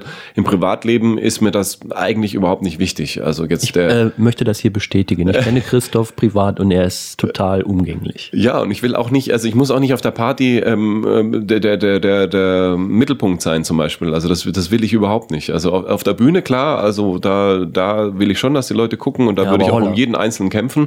Ähm, aber äh, das, das will ich gar nicht. Und jetzt auch zum Beispiel in der Stadt erkannt zu werden oder auch angesprochen werden und ständig angesprochen zu werden, das, das ist so eine Sache, die ich eigentlich, also die finde ich nicht erstrebenswert. Ne? Auf der anderen Seite gibt es natürlich schon so ein Ding, dass man sagt, natürlich will man, dass es möglichst viele Leute sehen, was man macht. Also deshalb mache ich auch heute ja auch Fernsehen und ähm, weil ich will, dass möglichst viele Leute zu mir kommen und das sehen. Äh, weil, natürlich, weil ich es mache, ähm, ja, weil man natürlich so, so ein Sendungsbewusstsein hat dahingehend, dass man sagt, äh, ja, hoffentlich sehen es möglichst viele Leute. Das hat nicht nur einen finanziellen Grund. Also was jetzt natürlich sofort Ja. wieder alle denken, klar, die Bude ist voll, der Rubel rollt. Ähm, man, natürlich will man auf der einen Seite gut davon leben können. Also für mich ist auch das wichtig, dass ich sage, ich kann gut davon leben. Ich, ich äh, muss keine Existenzängste haben. Aber auf der anderen Seite ist natürlich wichtig, dass es viele Leute einfach sehen. Ne? Also, und dass die Bude voll ist. Also das ist natürlich schon ein anderes Spielen, als wenn du in äh, Buxtehude bist, äh, ohne jetzt Buxtehude nahe treten zu wollen. Und dann sind dann nur 15 Leute da. Da bist du extra hingefahren und dann sind nur 15 da. Ja, Also wenn Komisch, dann also bei 500 mir waren 300 da. ja, Das ja, war ein Scherz, ich war noch nie in Buxtehude. Ja. Ähm, ähm, aber ich hatte ja so eine Art Suggestivfrage jetzt im Kopf gehabt. Also ich habe ja gesagt, irgendwie, du bist ja, Ja. dann zehn Jahre getingelt. Ähm, äh, vielleicht hast du da ja auch eigentlich was gelernt, was dir jetzt zugute kommt. Absolut. So, das war so der Gedanke. Also das ist auch der Umgang, ich glaube auch der Umgang mit den Medien. Also erstmal, dass man alles nicht mehr so ernst nimmt. Also ich nehme erstens mal das Fernsehen nicht mehr so ernst. Also das ist für mich das ist für mich auch nur eine Maschine, wie sie halt funktioniert. Das ist eine Sache. Ich weiß aber auch auf der anderen Seite, ich habe die Sicherheit, ich kann immer auf die Kleinkunstbühne zurück. Äh, Also da gibt es ganz viele Veranstalter, die sagen, äh, den Sieber nehme ich gerne wieder. äh, Und ähm, das, das ist eine Sicherheit, die man hat und die, die ich auch wahnsinnig schätze. Und da freue ich mich auch drauf, äh, immer wieder da hinzukommen. Ähm, das Fernsehen wird dich fallen lassen irgendwann. Und das ist mit allen passiert. Und es gibt kaum Leute, die das über viele Jahrzehnte haben aufrechterhalten können. Das Fernsehen interessiert dich so lange für dich, solange dein Gesicht kompatibel ist und solange die Leute auch da einschalten und eine Einschaltquote dafür da ist. Und sobald das Gesicht verbraucht ist, dann bist du weg vom Fenster. Das ist einfach so. Und dann kannst du dich vielleicht nochmal neu erfinden, aber irgendwann bist du weg. Ja, Und das ist so. Und, und dann ist es doch schön, wenn man noch die Bühnen hat. Ja, Vor allem ist das ja natürlich live. Also das Fernsehen ist ja nicht live wirklich. Also das ist ja wirklich keine erotische Veranstaltung, die im Fernsehen stattfindet. Da hast du zwar wahnsinnig viele Zuschauer, wenn du mal eine Million, anderthalb hast oder zwei, ähm, dann weißt du so, da muss ich lange tingeln äh, durch Buxtehude, bis ich äh, zwei Millionen zusammen habe. So viel Einwohner hat Buxtehude nicht mal. Ne? Also wahrscheinlich müsste ich äh, jeden Buxtehuder dreimal ins Theater kriegen, bis, er, äh, bis, bis ich so viel habe. Aber ähm, auf, auf der Kleinkunstbühne die, direkt, die, die Reaktion ist direkt und, und, und, und das ist das, was du willst. Das hat dann wieder mit der Liebe zu tun. Also die Leute geben mir ja was dafür, mhm. ja, und das kriege ich im Fernsehen nicht. Im, im, Im Fernsehen sagt nachher der Regisseur, vielen Dank, Herr Siebes, haben Sie toll gemacht. Und ich weiß nicht mal, ob er es ehrlich meint. Es kann oh. auch sein, dass er, dass mhm. es nur sagt, damit ich möglichst schnell gehe. ich weiß nicht, vielleicht ist es noch zu früh für die Frage, weil du noch nicht so lange diese TV-Sendung moderierst. Aber äh, hast du da vielleicht auch was gelernt, wo du dachtest, so, ah, guck mal, ich habe jetzt zehn Jahre Live-Auftritte gemacht, aber das ist was Neues, das ist anders, das oder das muss ich vielleicht sogar noch lernen? Ja, ja, ja. Also man lernt viel. Das Fernsehen ist natürlich anders als die Bühne. Also erstes Mal geht es um Genauigkeit im Fernsehen. Also jeder Satz, den du sagst, das ist ähnlich wie im Radio, da ist es jetzt noch extremer aufs Wort reduziert. Ja. Ähm, jeder Satz, den du sagst oder fast jedes Wort, das du sagst, hat eine Bedeutung. Das ist auf der Bühne schon ein bisschen anders, weil ähm, dieser Plauderton, den, du oft, den, den ich gerne auch auf der Bühne habe, wo ich, wo ich auch zum Beispiel von Texten oft gar nicht keine geschriebenen Texte habe, sondern einfach nur Stichpunkte und ich weiß, dass ich was mhm. dazwischen ist, das will ich erzählen und ich will von da anfangen und da will ich enden und dann erzähle ich das dazwischen. Vielleicht habe ich nur zwei, drei Stichpunkte dazwischen. Im Fernsehen musst du sehr exakt sein, du musst sehr genau sein. Ne? Ähm, auch deine Haltung, wie du den Satz sagst zum Beispiel, ja, das muss immer klar sein. Ne? Alles, was unklar ist, ist wirkt nachher vor der Kamera total unsicher, total wirkt auch manchmal anders, als du es meinst. Ja? Also dass jemand zum Beispiel arrogant wirkt ja? oder oder oder ähm, ähm, ich, ich weiß gar nicht, wie man das beschreiben kann, uninteressant auch. Also es wird dann sehr schnell uninteressant. Ja? Es wird sehr schnell dieser schöne Begriff des Versenden. Also es versendet sich dann mhm. wahnsinnig viel. Du musst einfach viel klarer sein im Fernsehen, viel prägnanter. Natürlich auch gibt es diese kürzeren Rhythmen, also diese drei Minuten Rhythmus, der auf der Bühne aufgelöst ist. Natürlich arbeite ich auch in fünf Minuten Stücken auf der, auf der, ich habe Nummern, die fünf Minuten lang sind etwa. Aber ähm, du hast Zeit, 90 Minuten. Ne? Du, ja, also man kann vom Fernsehen viel lernen und äh, auch wieder für die Bühne lernen.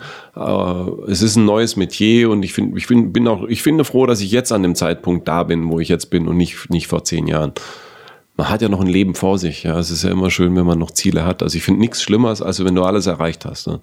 Dann, dann denke ich mir, oh Gott, also auch künstlerisch, irgendwann hast du ja alles erreicht. Also du hast ein Masse Publikum, du hast die und die Preise bekommen und hast eine eigene Fernsehsendung. So was kommt noch. Ne?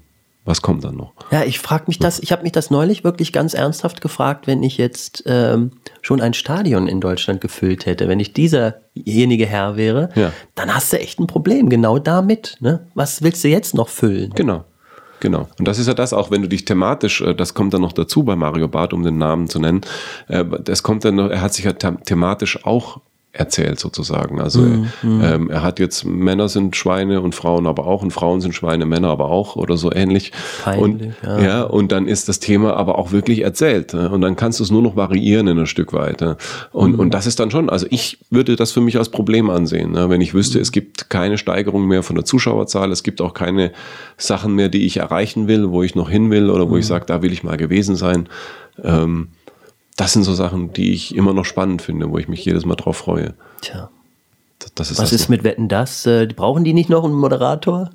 Das ist wieder eine Frage. Also das hat dann wieder mit, mit Mainstream zu tun, wo man sagt, will man so weit gehen, dass man sagt, ich will so glatt werden und so äh, kompatibel, dass ich sage, ich kann das ganze Wetten das Publikum abdecken. Das heißt mhm. von 8 bis 80 ja. mhm. und von konservativ bis äh, äh links, äh, alles muss dabei sein. Ähm, äh, das würde mir schon schwer äh, zu denken geben, wenn sie mir das anbieten würden. Ja. Also nicht, dass ich es ablehnen würde direkt jetzt schon, aber ich würde sagen, es würde mir wahnsinnig zu denken geben.